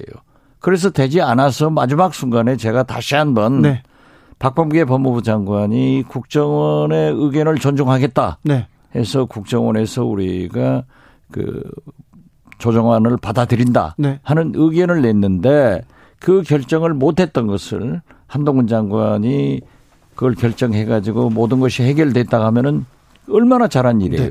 그러면요, 문재인 정부에서 박범계 장관이 이걸 좀 해결했어야 되는데 그때는 검사들이 반대했습니까? 그 검사들이 반대했죠. 소송은 검사들이 하고 있기 때문에 서울 고검에서 합의가 안 되는 거예요. 그러니까 법무부, 국정원, 고검 이렇게 3자 합의가 돼야 되는데 반대를 하고 법무부에서도 또 그걸 밀어붙이지를 못했죠. 왜냐하면 검찰한테. 그런데 한동훈 장관이 실세는 실세인가 봐요. 탁 해내잖아요. 얼마나 잘했어요. 알겠습니다. 실세는 실세인가 봅니다. 자, 대통령은 나토 가기로 했는데 나토 가기로 한 거는 잘한 결정입니까? 걱정하는 사람도 많습니다. 저는 걱정하고 이준석 대표가 우크라이나를 방문했을 때도 이건 아니다. 그것도 정진석 국회 부의장도 말씀하셨더라고요. 저는 이번 나토 정상회의에 윤석열 대통령님 네 분이 가시는 것은 개인적으로 반대합니다. 그렇지만 기왕 가시기로 결정했다고 하면은 성공적인 방문이 되기를 바라지만 단 한 가지 나토나 특히 미국 또 우크라이나 젤렌스키 대통령은 자꾸 우리에게 무기를 지원해달라. 굉장히 압박을 해요.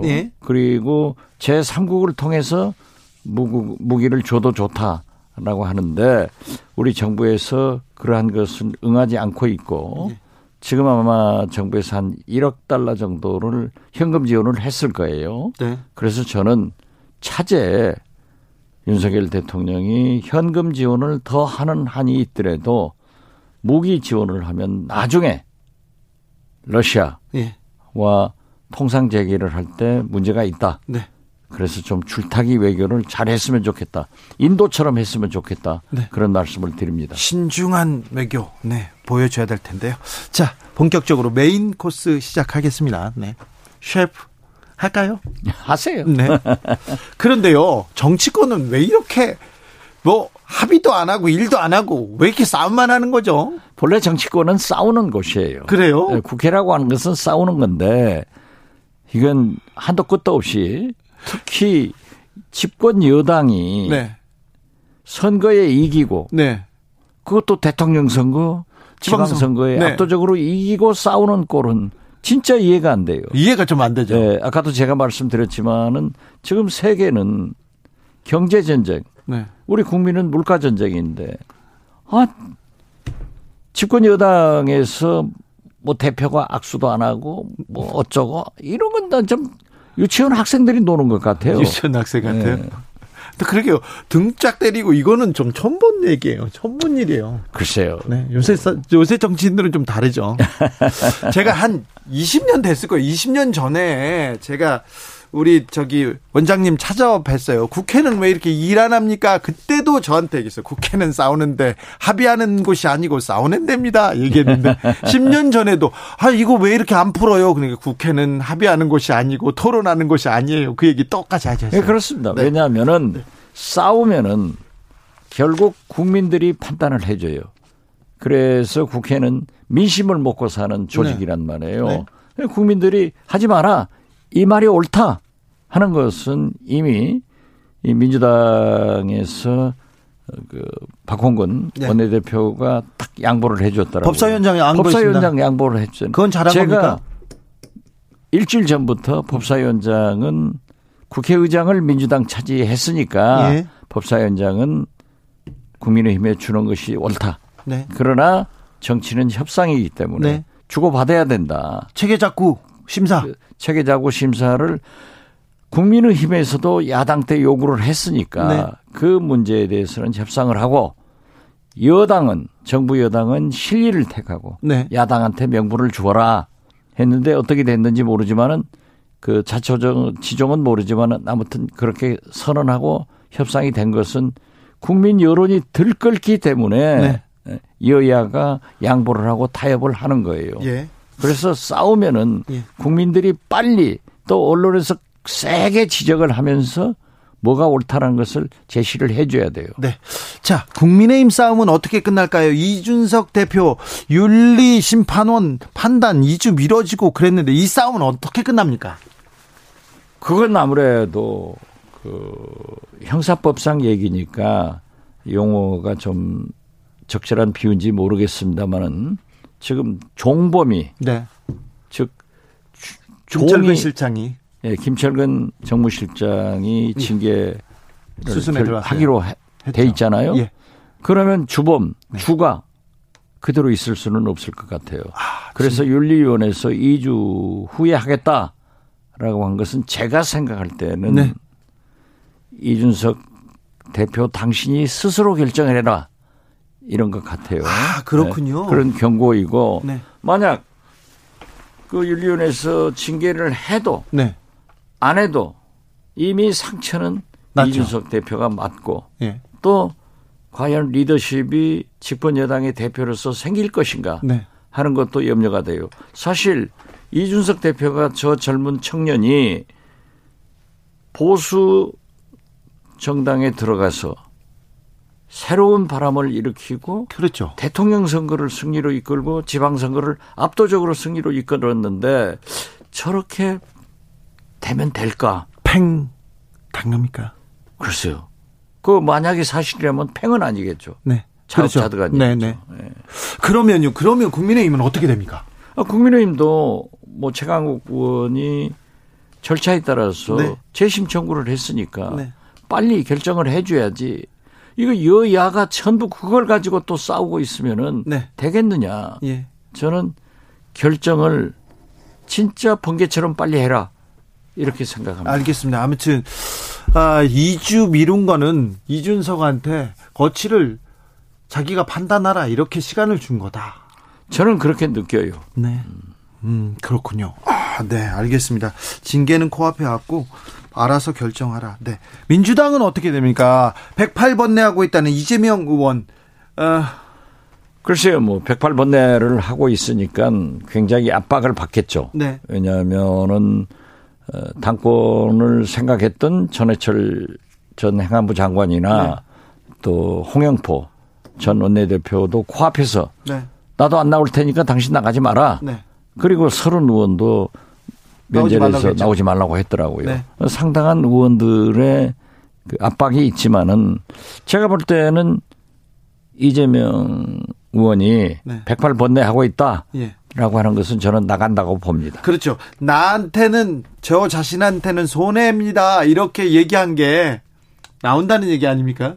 그렇죠. 그죠. 그렇게 네. 봐야 되죠. 네, 그렇죠. 저는 일찍부터 그랬어요. 네. 저는 문재인 정부의 법무부 검찰이 윤석열 검찰총장을 대통령 만들어줬잖아요. 네. 그런데 아이러니컬하게도 윤석열 정부의 법무부 검찰이 이재명 의원을 당대표로 만들어주게끔 초석을 깔아주더라고요. 네. 이 민주당은 전통적으로 탄압을 받으면은 뭉칩니다. 네. 그러니까 탄압 당하는 사람은 커집니까? 커지죠. 네. 그래서 저는 거듭 윤석열 대통령님께 말씀드리지만은 YS 정부 초기에 예. 사정을 세게 해가지고 국민들이 엄청나게 박수를 보내고 90% 이상 지지를 받았어요. 예. 그런데 지금 윤석열 정부는 지금 부정평가가 긍정평가보다 초과됐단 말이에요. 네. 이것도 초유의 일이에요. 그렇죠. 한두 달 만에. 그렇죠. 취임 한 달 반 만이죠. 아, 그렇죠. 그리고 그것도 뭐 50% 미만, 40%대에서 있는 것은 초유의 일인데 어떻게 됐든 김영삼 정부가 사정을 세게 해서 1년간 90% 이상을 받았지만은 결국 경제가 망해서 IMF 외환위기를 불러왔단 말이에요. 경제를 챙겨야죠. 네, 그래서 지금은 그때보다도 IMF 때는 세계 경제는 좋았고 우리나라 경제만 나빴기 때문에 김대중 대통령이 빨리 극복할 수 있는 그런 것을 만들어냈지만은 지금은 세계 경제가 다 나빠요. 예. 지금 미국에서 바이든 대통령하고 트럼프 전 대통령이 선거하면 트럼프가 이긴다는 건 아니에요. 그러니까요. 여론조사를 보니까는 네네, 바이든 그렇죠. 42, 트럼프 44. 네. 일본 기시다 총리도 지금 현재 지지도가 떨어지고 참여 선거가 어려워진다는 것도 네. 아니에요. 예. 엊그제 마크롱 프랑스 대통령 25년 만에 처음으로 여소야대 정국이 됐단 말이에요. 예. 그래서 저는 경제, 물가, 민생 문제를 전념하고 사정이 있으면은 좀 최소화. 간결하고 신속하게 끝냈으면 좋겠다.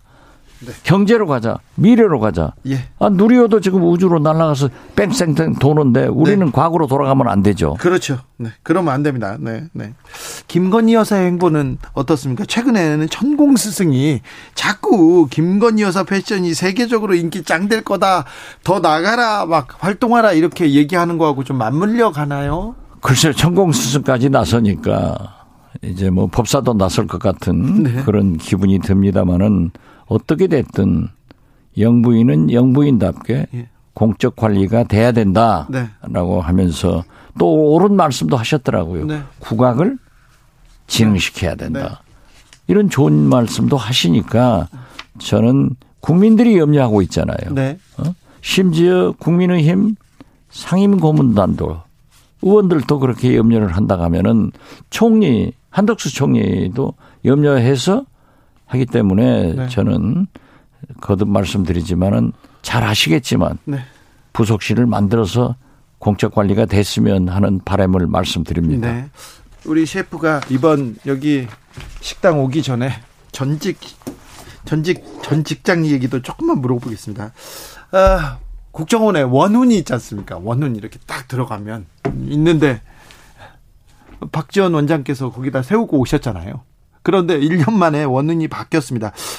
초대 중앙정보부장 시절에 김종필 중정부장이 만들었던 음지에서 양지를 지향한다 이렇게. 네.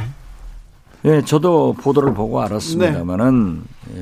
예, 어떻게 됐든 정권이 바뀌었으니까 네. 원훈을 바뀌는 것도. 당연하다. 아, 그래요? 그렇게 생각하고 국정원의 일이 음지에서 일하고 양지를 향하는 게 네. 옳은 표현이에요. 네. 그렇지만은 그러한 초심으로 가야지. 예.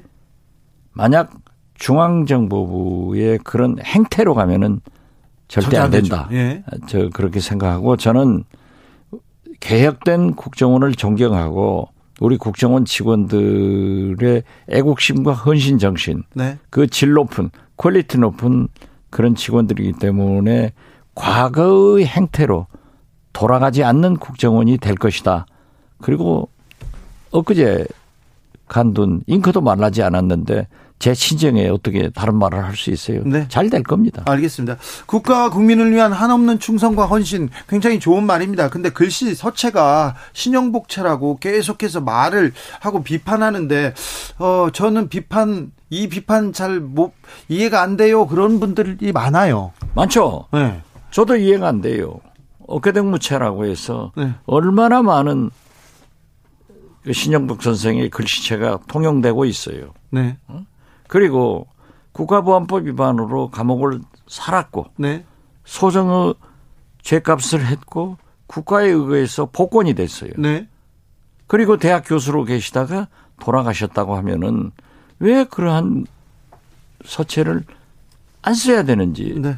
그 생각해요. 그래서 만약에 저는 역설적으로 그걸 보고 국정원 직원들이 더 마음을 되새기면 되지 않느냐 했는데 어떻게 됐든 그 바뀌었으면 뭐 바뀌는 대로 살아야지 어떻게 되겠어요. 아 그렇습니까? 네.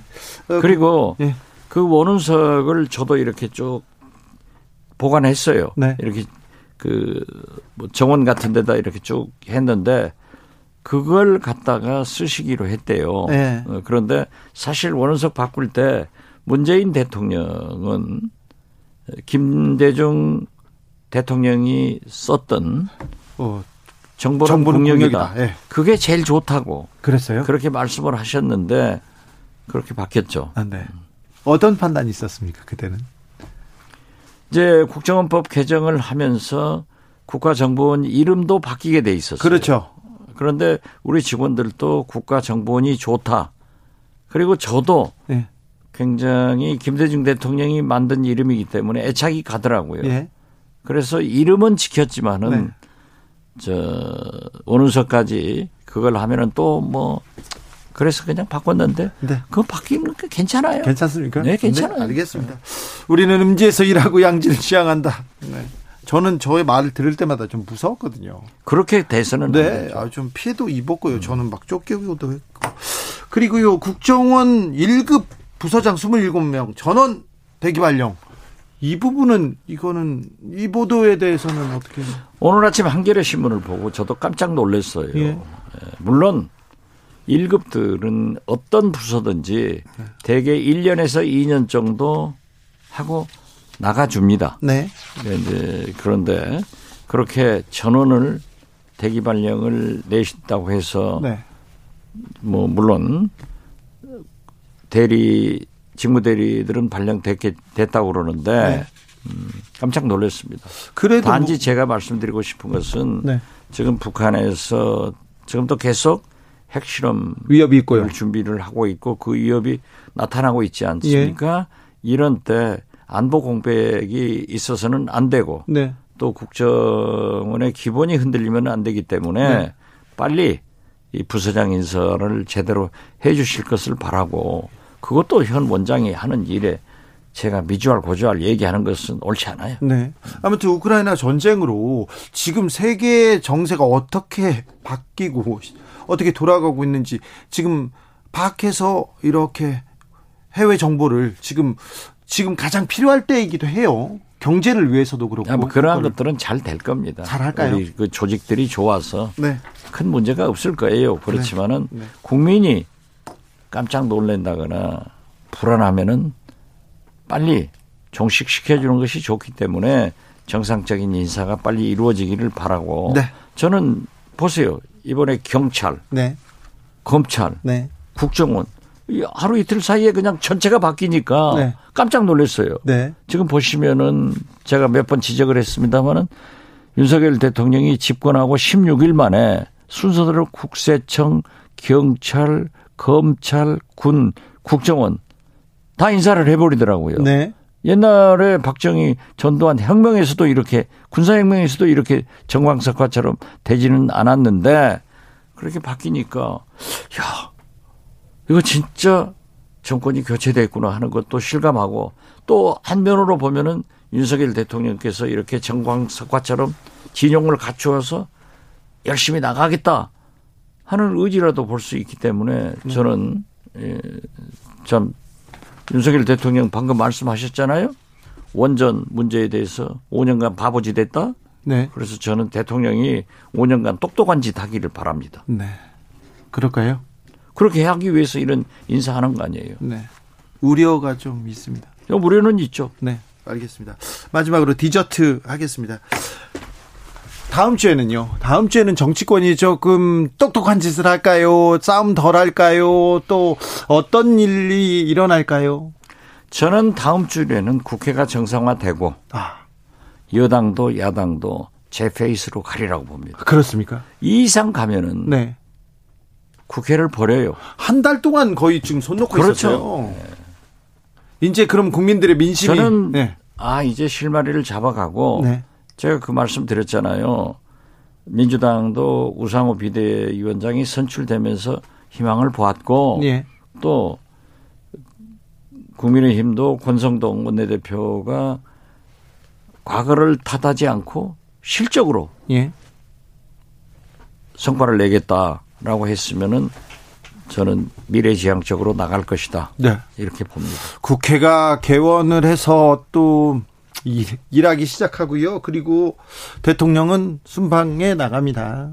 다음 주는 좀 굴러가겠네요. 그렇죠. 그리고 대통령께서 해외 순방 중에는 또 국회가 대통령 해외 순방을 외교를 서포트하지 싸우면 안 돼요. 네. 그런 것도 굉장히 계기가 될 것이다. 네. 저는 그렇게 보고 진짜 중요한 나토 정상회의에서 윤석열 대통령 네 분이 성공적으로 외교를 하시고 또 국회에서는 그렇게 할 수 있도록 조용히 좀 협력하고 우리 국민들도 간절히 기도하는 심정으로 서포트하자 이런 말씀 드립니다. 네. 아까 문재인 전 대통령은 정보는 국력이다. 이 원론을 가장 좋아했는데 왜 결정은 다른 걸로 났습니까? 국정원 직원들이 좋아했습니까? 국정원 직원들도 그때 당시도 네. 우리는 음지에서 일하고 양지를 향한다가 굉장히 선호해요. 네, 그런데 두 번째로 정보는 국력이다를 선호하더라고요. 네. 네. 그런데 이번에도 그런 결과를 나타났기 때문에 그렇게 음지에서 양지를 그걸 했다는데 대통령께서 그렇게 저한테 말씀하시는 거 하셨지만은 우리가 상신해서 그런 결정을 내렸고 이거 진짜 변명 같습니다만은 제 책임이죠. 그렇지만 저는 신용복채 되고 있는지 잘 몰랐어요. 아 그러셨어요? 그건 내 책임입니다. 아 보도보고 아셨구나. 아니요. 네, 알겠습니다. 여기까지 듣겠습니다. 정치 맛집 셰프 박 셰프 네 박지원 전 국정원장과 함께했습니다. 감사합니다. 네 감사합니다. 네.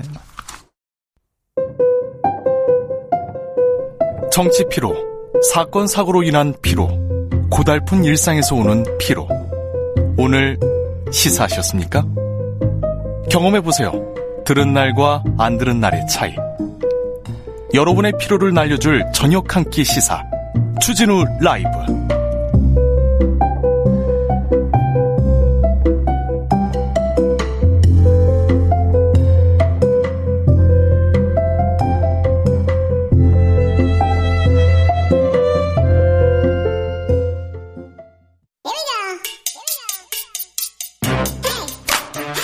뉴스를 향한 진지한 고민, 기자들의 수다. 라이브 기자실을 찾은 오늘의 기자는 탐구하는 기자입니다. 미디어 오늘 정철훈 기자 어서 오세요. 안녕하세요. 네, 잘 지내셨어요? 네. 요즘은 어떤 일로 바쁘신지요? 제가 아무래도 방통위 출입 기자다 보니까 네. 요즘 방통위원장의 거취가 좀 관심이 많잖아요. 계속 압박이 거셉니까? 예, 이번 주 수요일이었죠. 그 감사원에서 감사가 시작됐는데 네. 이례적으로 많은 인원이 투입이 됐다고 합니다. 감사에. 아, 그래요? 네, 그래서 좀 방통위에서도 좀 놀란 눈치인데. 네, 검찰이 아니라 있습니다. 감사원이 갔군요. 예. 해경한테도 감사원이 가고요. 예, 보통 그래서 감사원에서 감사를 하고 아시겠지만 감사원은 뭐든지 다 이제. 들춰낼 수 있는 네. 되게 뛰어난 집단인데 뭐 뒤져서 뭐 털면 안 나오는 게 뭐가 있겠습니까? 뭐든지 또. 잡아낼 텐데 네. 그걸 가지고 이제 검찰이 또 수사를 하겠죠. 네. 뭐 그런 것들이 이제 뭐 압박으로 다가오지 않을까 예상하고 네. 있습니다. 정권이 바뀌었기 때문에 사람에 대한 그리고 또 사정 뭐 이런 정국은 계속. 될 거라고 보입니다. 근데 조용해서 뉴스가 안 나서 뭐 별일 없나 했는데 감사원에서 그렇군요. 네. 요즘 기자들은 뭘 제일 궁금해합니까? 뭘 지금 관심사입니까? 기자들의 관심사요? 네. 어떻게 하면 뭐 적당히 일하면서 적당히 네. 먹고 살 수 있을까? 뭐 대부분은 그렇게 생각하지 않을까요? 요새는 네. 조금 다른 것 같아요. 어떻게? 아니 뭐 어떻게 하면 좀 큰 기사 쓸까? 어떻게 하면 좀 사고를 칠까? 그렇게 생각하는 사람들이 예전에는 좀 있었나 막. 아, 네. 네, 뭐 대부분 저는 어떻게 하면 소송 걸릴까 막 그런 생각도 많이 했거든요. 네, 대부분 직장인에 가까운 기자들이 또 많아가지고요. 아, 네. 네. 그렇습니다. 알겠습니다. 네, 네. 너희들은 왜 그러니 그렇게 얘기할 수만은 없는 것 같습니다. 그래서 지금 언론은 왜 그래요 이렇게 할 수 없는 것 같습니다. 근데 민심이 움직입니다. 그래서 시민들이 깨어있는 시민들이 잘 보고 있지 않습니까? 그럼 다 잘 따라옵니다. 자, 오늘은 어떤 이야기로 가볼까요? 그 온라인 언론 매체 중에 데일리안이라는 곳이 있는데, 있죠. 예, 기자들에게 공지를 합니다. 17일 날. 공지요? 예. 네. 주말 당직자는 1인당 기사를 20개 이상 써라. 잠깐만요. 20개요? 네. 다 주말 당직 20개요? 네. 어휴. 하루에 20개씩 쓰라는 건데. 저는 일주일에 한 개도 못 써가지고 낑낑 냈는데요? 예. 그래서 실제로 지난주에 당직 기자들이 모두 각각 21개씩 기사를 작성한 것으로 확인했습니다. 우와, 하루에 100개씩 쓰는 사람도 있더라고요, 있기는. 어떻게 가능할지 모르겠는데. 어떻게 가능하죠?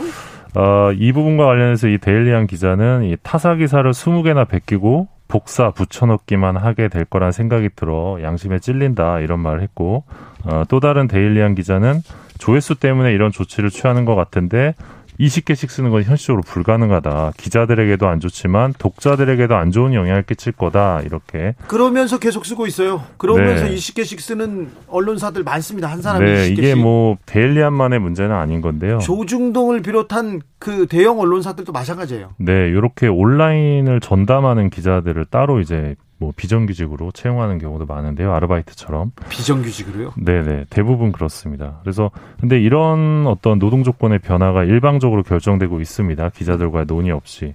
그래서 저희가 데일리안 편집국장에게 물어봤는데 오히려 데일리안 국장이 저희에게 이게 왜 부당한 거냐? 뭐가 잘못된 거냐? 반문을 했습니다.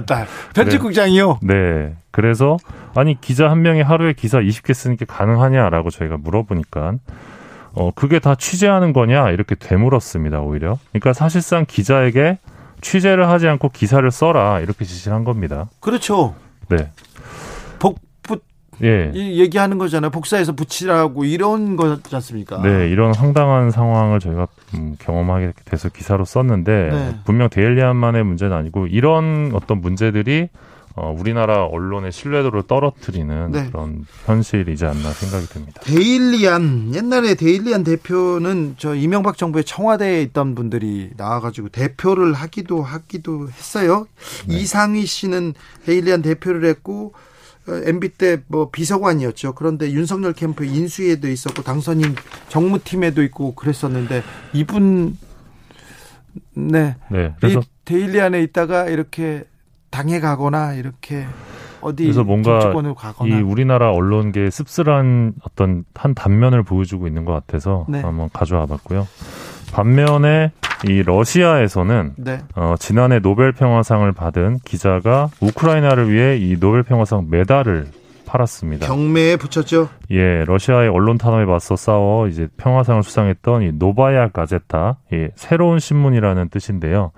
이 편집장 드미트리 무라토프가 메달을 내놨고 지난 20일에 우리나라 돈으로 1,336억 원에 낙찰됐습니다. 이야. 굉장히 높은 금액인데요. 그렇죠.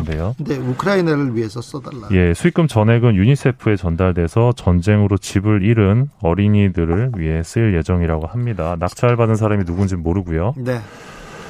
현재 노바야 가제타는 신문 발행을 중단한 상태인데 러시아 정부가 가짜뉴스 유포자에게 최고 징역 15년 조치를 예고하면서 언론 탄압에 나선 결과입니다. 네. 러시아는 올해 세계 언론 자유지수에서 180개국가 중 155위였고요. 1992년부터 2021년까지 58명의 러시아 언론인이 보도로 인해 살해당한 것으로 알려져 있습니다. 독살당하고 막 사라지고 막 그러죠. 예, 그런데. 맞습니다. 이 노바야 가제타 기자들도 네. 6명이 총격을 받거나 둔기를 맞고 숨졌고요. 부편집장은 독극물 중독으로 사망을 했습니다. 아이고 무서워라. 네. 예, 그런데도 이렇게 네. 자기 신념을 굽히지 않는 훌륭한 분이 있습니다. 예, 그러면서 이제 정부에 맞서서 러시아 경찰의 불법행위, 선거 부정, 친정부 댓글 부대 이런 것들을 폭로하면서 인권 탄압 실태를 알리고 있는데 이런 기자도 있는 반면에 네. 아까 말씀드린 것처럼 하루에 20개의 기사를 찍어내야 되는 기자들도 있습니다. 아무튼 이 노벨상 메달 정말 무엇보다도 자기한테 중요한 건데 이 부분, 이 메달을 경매에 붙이고 또 경매에 붙였다고 또 1,000억 넘는 돈을 내가지고 좋은 뜻에 동참하는 이런 걸 보면 굉장히 좀 많은 것을 배우게 합니다. 우리나라에서도 뭐 진행자께서도 예전에 존이 많이 하셨죠. 네. 신발도. 저는 그 정도는 아니고요. 저는 아니고 지금 아유, 그래도 그때 신발을 엄청 많이 사서 또 전달해 주시잖아요. 저는 그런 건 아니고 저는 무슨 조혜숙님 하루에 기사 20개 쓰는 게 복사기 아닌가요? 기자보다는 이쪽에 가까운 것 같습니다. 사실 기사 제목부터 내용까지 다 똑같아요. 언론사만 다르고. 맞습니다. 김건희 패션, 한동훈 스카프 보세요. 지금 검색해 보세요. 똑같이 나와요. 예, 심지어 오타도 똑같습니다. 그러니까요. 예. 이건 좀 너무하지 않습니까? 자, 다음 뉴스로요. 예, 고성능 전기 모터 전문 기업 메노디 글로벌 인도네시아 시장 본격 진출. 예, 서울경제 기사 제목이고요. 네. 메노디 글로벌 북미 시장의 전기 모터 5만 개 수출 계약, 글로벌 시장 공략 속도. 파이낸셜 뉴스 기사 제목. 네. 베노디 글로벌 생산 능력 확대 위한 평택 공장 증설하겠다. 한국경제TV 기사 제목인데 이 기사들만 보면 이 기업이 되게 잘 나가고 있는 것 같죠. 그러네요. 네. 고성능이네요. 근데 못 타달았어요. 근데 이게 취재한 게 아니라 모두 홍보대행사를 통해 돈 받고 출고된 이 기사용 광고였습니다. 이거 이렇게 하고 주가 띄우거나 이렇게 하거나 뭐 회사 몸값 띄우려고 그러는 건데. 맞습니다. 그래서 실제로 최근에 사기 사건이 발생을 했는데요. 그래요? 최근에 한 비상장 기업 투자 컨설팅 업체가 이 개인 투자자들을 상대로 이 상장하면 수백 배 고수익이 가능하다 이러면서 이 메노디 글로벌 투자를 유도한 다음 잠적해버렸습니다. 그래서 피해자가 수백 명이고 피해액은 수백억 원으로 추정이 되고 있습니다. 피해액 수백억 원인데 분명히 언론사에다 푼돈 줬을 거예요. 예, 그리고 이 같은 사기에 지금 기사형 광고가 동원이 된 건데요. 예. 이 컨설팅 업체가 이제 피해자들이 이거 정말 상장되면 대박 나는 거예요라고 이제 의심을 하니까 이 아까 말씀드렸던 기사 링크를 보여줬답니다. 그러면서 신뢰할 수 있는 기업으로 속였다고 하고요. 이 기사는 건당 이제 20만 원대에서 거래가 되었다고 합니다. 20만 원 주고 써준 거라고요? 예. 그리고 문제의 기사는 20개 막 30개 쓸 때 그렇게 하나씩 더 넣는 거네요. 예, 그리고 이 방금 말씀드렸던 기사들은 현재 다 삭제된 상황이고요. 네. 베노디 글로벌 업체 사기, 그래서 지금 언론 보도들이 좀 나오고 있는데 여기에서 기사형 광고가 활용됐다는 사실을 SBS가 단독 보도했습니다. 예. 근데 아이러니하게도 SBS 계열의 경제 전문 채널 SBS 비즈가 작년 6월 생생경제 정보톡톡이라는 프로그램에서 이 업체를 일방적으로 홍보하는 영상을 내보낸 적이 있습니다. 아이고, 그럼 지금 SBS, 한국경제, 그리고 서울경제, 파이낸셜 뉴스 여기 다 책임져야 돼요. 사기의 공범 아닙니까? 그렇죠. 네, 공범이에요. 저도 그렇게 생각합니다. 이거 손해배상 청구해야 됩니다. 맞습니다. 그 작년에 뉴스타파 기자가 가짜로 이제 체리업체 대표로 위장한 다음에 660만 원 돈을 주니까 체리 홍보 방송을 만들어줬던 방송. 그게 SBS 생생입니다. 그 맞죠? 네, 맞습니다. 바로 여기인데요. 예. 현재 이제 프로그램 폐지된 상황인데, 저는 이 사건 보고 되게 열받았던 게 언론이 만약에 기사형 광고를 이 돈벌이 수단으로 삼지 않았다면 이번 경우처럼 사기 피해를 좀 줄일 수 있었거든요. 줄일 수 있죠. 그럼요. 아니, 그 회사 진짜야, 진짜. 야. 기사에도 나왔어. 기사에 나오면 사실이야. 이렇게 믿는 사람들이 있잖아요. 맞습니다. 그래서 예전에 이제 저희가 이제 주진우 라이브에서 계속 기사형 광고 문제 얘기하고 있는데 진행자께서도 말씀하셨지만 유튜브 뒷광고는 규제 대상인데 이런 언론의 앞광고는 지금 문제가 안 되고 더 많이 문제가 되죠. 처벌도 안 되고 있습니다. 더 처벌해야죠. 신문법에서 기사형 광고 과태료 조항 이거 이명박 정부 때 기자 출신 국회의원들이 주도해서 없애버렸거든요. 예. 아직도 부활이 안 되고 있고 또 문재인 정부 때 방통위에서 이 방송사 프로그램 협찬 받았을 때 돈 받고 방송 만들었다 했을 때 협찬고지 의무화하는 법안 2020년 10월에 발의했는데 아직도 국회에서 잠자고 있습니다. 뭐 하고 있는지 모르겠습니다. 국회의원들 일 좀 하십시오. 일 좀 해야 됩니다. 네, 더 일하라고 저희가 소리치겠습니다. 기자들의 수다 정철은 기자 함께했습니다. 감사합니다. 고맙습니다. 교통정보센터 다녀올게요. 김민희 씨.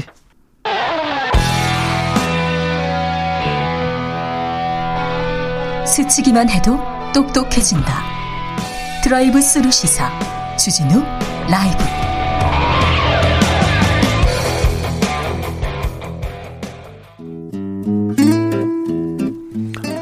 현실에 불이 꺼지고 영화의 막이 오릅니다. 영화보다 더 영화 같은 현실 시작합니다. 라이너의 시사회. 영화 전문 유튜버 라이너, 어서 오세요. 네, 안녕하세요. 잘 지내셨어요? 네, 잘 지냈습니다. 요즘 어떤 영화 잘 보셨어요? 아, 최근에는 이제 워낙 그 큰 영화들이 많이 나와서요. 이제 뭐 영화 다시 이제 대작들 나오기 시작해요. 네, 대작들이 정말 굉장히 많이 나오고 있어서 네. 요즘 나오는 영화들은 저는 다 재밌게 봤습니다. 아, 그래요? 좋습니까? 네, 좋은 영화들도 많이 나오고 있고요. 예.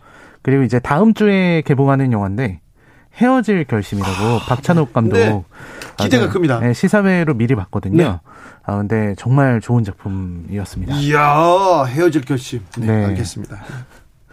영화 보면 막 헤어질 결심하게 됩니까? 아, 그렇죠. 그러니까 이 어떤 사랑에 대한 그 박찬욱 감독의 어떤 탐구 이런 걸 담고 있는 작품이라고 봐야겠죠. 오늘은 어떤 얘기일까요? 아, 오늘은요. 이 며칠 전에 정말 세계적인 영화 배우 톰 크루즈가 내한에서 톰 아저씨 왔어요. 네, 행사를 하고 갔습니다. 한국 좋아해요? 네, 코로나 이후에 최대 규모의 내한 행사였다고 하는데요.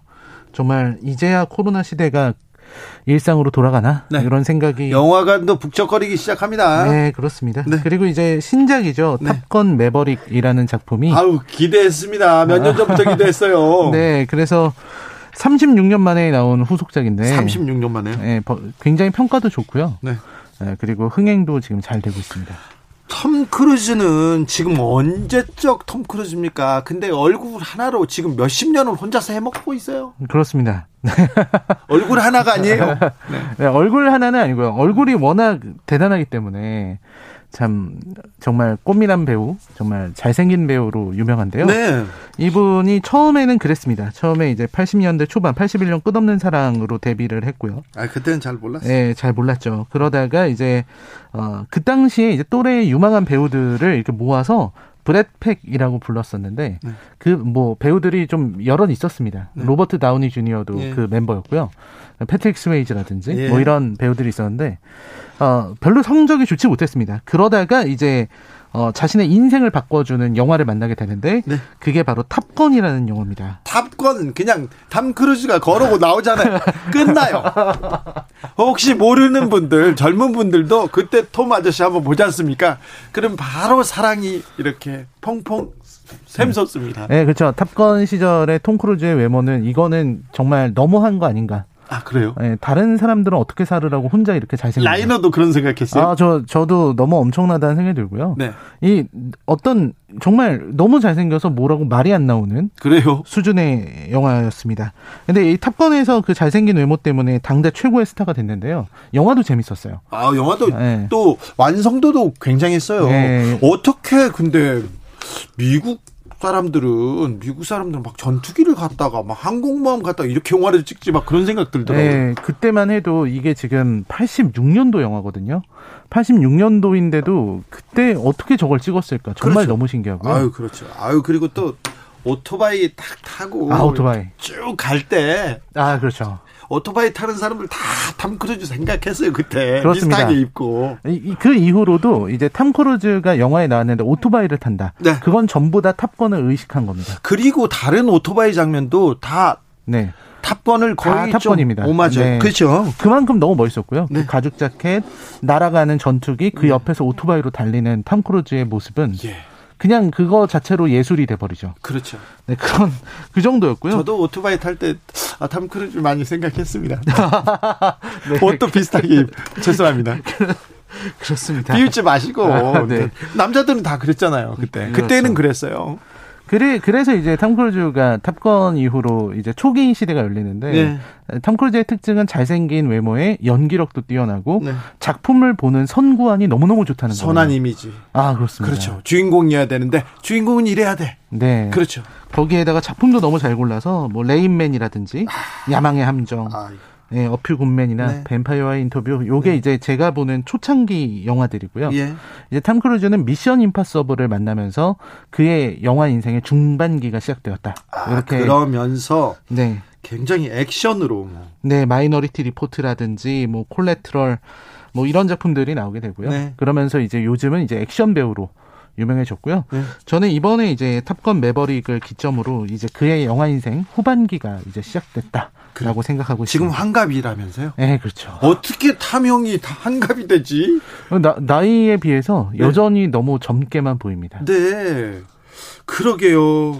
알겠습니다. 외모 얘기는 그만하겠습니다. 죄송합니다. 네. 자, 탑건 속으로 이렇게 날아가 보겠습니다. 네, 1986년작 탑건 이야기인데요. 네. 탑건은 아주 전설적인 오프닝으로 시작을 합니다.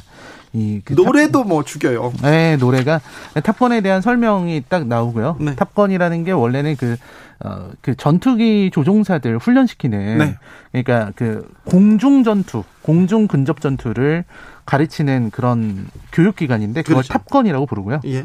거기에 이제 OST가 흘러나오면서 전투기 출격하는 장면들이 나오는데 그게 이제 정말 대단한 명장면입니다. 그렇죠. 오랫동안 관객의 내리에서 지워지지 않는 장면이고요. 예. 아, 그리고 이제 주인공 본편이 나오는데요. 여기에 나오는 톰 크루즈. 네. 톰 크루즈는 매버릭이라고 불립니다. 네. 그리고 친구가 이제 구스. 네. 발킬머? 네. 아, 발킬머는 나중에 나오고요. 아, 그때. 네. 여기서 그 구스라는 친구인데 둘이 이제 엄청 사고뭉치예요. 아, 그렇죠. 맞아요. 엄청 사고뭉치였는데 이제 공중에서 그 비행을 하다가 미국기를 격추시키고 나서 그 어떤 공항 발작이 온 동료가 있었습니다. 쿠거라고. 그 쿠거가 제대로 착지를 못하고 두려움에 떨기 시작하니까 그때 공항이 왔어요. 공항이 온 거예요. 그때 이제 톰 크루즈가 그 매버릭이죠. 이 매버릭이 착륙을 하다가 말고 다시 비행기를 띄워서 전투기를 띄워서 그 친구를 구출을 해줍니다. 네. 근데 이게 명령을 불복종한 거였죠. 네. 그때 이제 비판을 그것 때문에 혼나다가 이 탑건 훈련에 선발되었다라는 얘기를 듣고서 이 탑건이 되기 위해서 이 캘리포니아 마라마 해군기지에 있는 탑건 스쿨에 들어가게 됩니다. 여기에서 이제 발킬머 아이스맨이라는 파일럿인데요. 네. 그 아이스맨이 경쟁자가 있어야죠. 예, 거기에서 이제 제일 잘하고 있었던 친구였죠. 네. 근데 이제 아주 유명한 이 매버릭이 오니까 이 둘이 이제 피튀기는 경쟁을 하게 되고요. 아, 요 장면들이 전부 다 유명한 장면들입니다. 그래서 탑건 그 훈련 기관에 갈 때 처음으로 이제 톰 크루즈가 오토바이를 타는 장면이 나오고 이제 거기에서 찰리라는 여성을 만나게 돼요. 술집에 가서 이 아름다운 여성이 있으니까 바로 작업을 걸었습니다. 근데 이제 그 여성이 그 작업을 받아주지 않았죠. 그래서 계속 작업을 걸었는데 안 됐는데 다음 날 가보니까 그 여성이 교관인 거예요. 그렇죠. 전문가로 초빙한 사람이었던 겁니다. 그래서 얼른 이렇게 선글라스를 끼고 피하는 장면 되게 유명합니다. 조성빈 님께서 극중에서 규율을 안 지키고 제멋대로 있는데 천재. 네, 재능의 미모를 갖춘 주인공이 벌이는 로맨스 영화의 시조세죠. 그 이후에 저 공식 다른 영화 줄줄이 나옵니다. 줄줄이. 네. 조성빈 님. 빙고. 네, 맞습니다. 그런 줄줄이 나오는 그런 영화인데요. 네. 일단 거기서도 이제 계속해서 자신을 드러내려고 하는 친구였기 때문에 이제 사랑도 이루어지고 이렇게 되는데요. 사고가 나게 돼요. 그 사고는 이제 자기 파트너인 구스, 아까 말씀드렸던 친구, 제 뒤에 치는 친구가 비행훈련 도중에 제트기류에 빠지면서 엔진 고장으로 인해서 사망하는 사고가 납니다. 네. 저는 이것도 되게 재밌었어요. 이 전투기에서 친구가 조종하다 죽는다면 적군과 싸우다가 그럴 것 같은데 여기서는 사고로 인해서 친구가 죽는 일이 생깁니다. 그리고 그때부터 이제 슬럼프에 빠지게 되는 거죠. 슬럼프에 빠져서 자신의 어떤 꿈 그리고 사랑 이걸 다 포기하려고 하는데 이때 이제 큰 사건이 나오게 되는 거죠. 긴급 임무. 아, 그렇죠. 그것도 탑건 학교 졸업식 날 긴급 임무가 나오게 되면서 뻔한데 재밌어요. 진짜 뻔한데 출격을 하는 거죠. 그때 이제 매버릭도 차출돼서 출격을 하게 되는데 이때 교전이 일어나고요. 그때 자신의 그 트라우마를 이겨내고 그동안 그 사이가 안 좋았던 아이스맨, 아이스맨을 구하기 위해서 이게 갈등이 이렇게 봉합되면서 또 봉합되면서 작전을 그러면서 성공적으로 적들을 격추해서 아름다운 엔딩으로 끝나는 막 박수 치면서 끝나는 그런 영화입니다. 되게 뻔한 이야기고요. 너무 뻔해서 이렇게 되겠구나 싶으면 다 그렇게 되는 그런 영화입니다. 뻔한데요. 다 이게 뻔한 거를 그때 만들었어요. 그 구조를. 그런데요. 매버릭이 돌아옵니까? 네, 돌아옵니다. 어떻게 돌아오는 거예요? 매버릭이 그 진급을 안 하고 있었습니다. 진급을 안 하고요? 네. 그러니까 친구인 아이스맨은 네. 첫 번째 얘기를 해드리자면 네. 아이스맨은 별 4개 달고. 지금 봐야 되니까. 지금 네. 스포일러는 안 되고요. 네. 그런데 돌아온다고요? 네. 돌아와요. 네. 근데 이번에는 그 탑건 당연히 그 훈련생이 아니고요. 네. 교관으로. 아, 선생님. 가르치는, 파일럿들을 가르치는 선생님으로 돌아오는 거죠. 그러다 또 갈등이 생기고 급하게 또 나가겠지. 이거는 저는 안 봤어요. 뻔히 그렇게 또 짐작하잖아요. 그러면서 엄청나게 또 완벽하게 또 해결해내겠죠. 어떻게 안 보셨는데. 뻔해도 그 액션이 그 비행기 지금 그 한국, 전투기를 타고 날아가는 걸로 직접 찍었다는 거 아니에요? 네. 아, 그거는요. 이 탑건 이 86년도 탑건도 그렇지만 네. 매버릭도 저희가 워낙 CG에 익숙한 세대다 보니까 네. 어지간하면 안 놀라거든요. 네. 근데 이 영화는 보면서 와, 어떻게 찍었지? 그렇죠. 이 말이 저절로 나와요. 와, 이게 진짜라고 네. 진짜 찍었어요. CG가 아니라. 네티나무님 주디랑 성격 비슷하네요. 말 안 듣고 사고 뭉치 거기까지 좋아요. 술집에서 거기까지는 좋은데 그 다음부터는 하나도 안 맞죠. 저하고. 자, 오늘 영화를 라이너가 추천하는 이유는요? 아, 뭐 탑건이라는 영화가 워낙 재밌기도 하지만 네. 탑건이 비판을 많이 받았던 영화예요.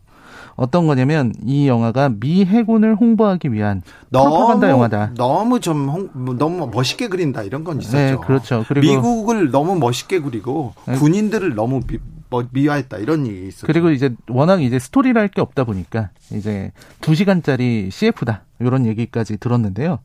그거에 대해서 정치적 목적 아니냐 이런 얘기에 대해서 톰 크루즈가 난색을 표하면서 정치적 목적이 없다고 얘기를 했었습니다. 네. 근데 이런 비판 때문에 사실은 후속작이 나오지 않았었거든요. 36년간. 네, 그 이유가 뭐였냐면 이러한 비판들이 있기 때문에 그때 톰 크루즈도 인터뷰에서 탑건의 후속작 탑건 2, 3, 4가 나오는 게 자기는 원치 않는다. 네. 탑건의 다음 이야기가 납득할 만한 이야기가 있지 않는 한은 영화를 만들지 않겠다라고 해서 36년 동안 안 나왔던 겁니다. 네. 사실 이 문화의 힘이 워낙 강력하기 때문에 많은 위정자들은 이 문화의 힘을 가지려고 하고 네. 이용하려고 하거든요. 근데 이 탑건의 이야기를 듣다 보면은 이런 문화 콘텐츠 만드는 사람들이 더욱더 민감하게 자유롭게 만들 수 있어야 되겠다라는 생각이 들었습니다. 그래서 탑건이 계속 언급되는 이유도 그런 것 같고요. 네. 네. 한 시대의 수작이고 네. 그러다 보니까 톰 크루즈와 추억에 잠기는 것도 그렇죠. 네, 우리 세대의 이제 늙어가는 네. 한 사람 배우를 보는 네. 것도 좋은 오랜만에 것이죠. 중년 아저씨들 네. 추억에 잠겨 보는 것도 좋은 일이죠. 네, 그렇습니다. 네. 시사의 오늘의 작품은 탑건이었습니다. 탑건 매번 네, 라이너 감사합니다. 감사합니다. 네. 베를린의 택마 브레스어웨이 들으면서 주진우 라이브 마무리하겠습니다. 지금 마음이 창공으로 또 마음이 오토바이 위에 또 실려있는 분 많네. 그렇죠? 아, 저는 여기서 물러날게요. 오늘 정답 튀르키예였습니다. 튀르키예. 저는 내일 오후 5시 5분 주진우 라이브 스페셜로 돌아옵니다. 지금까지 주진우였습니다.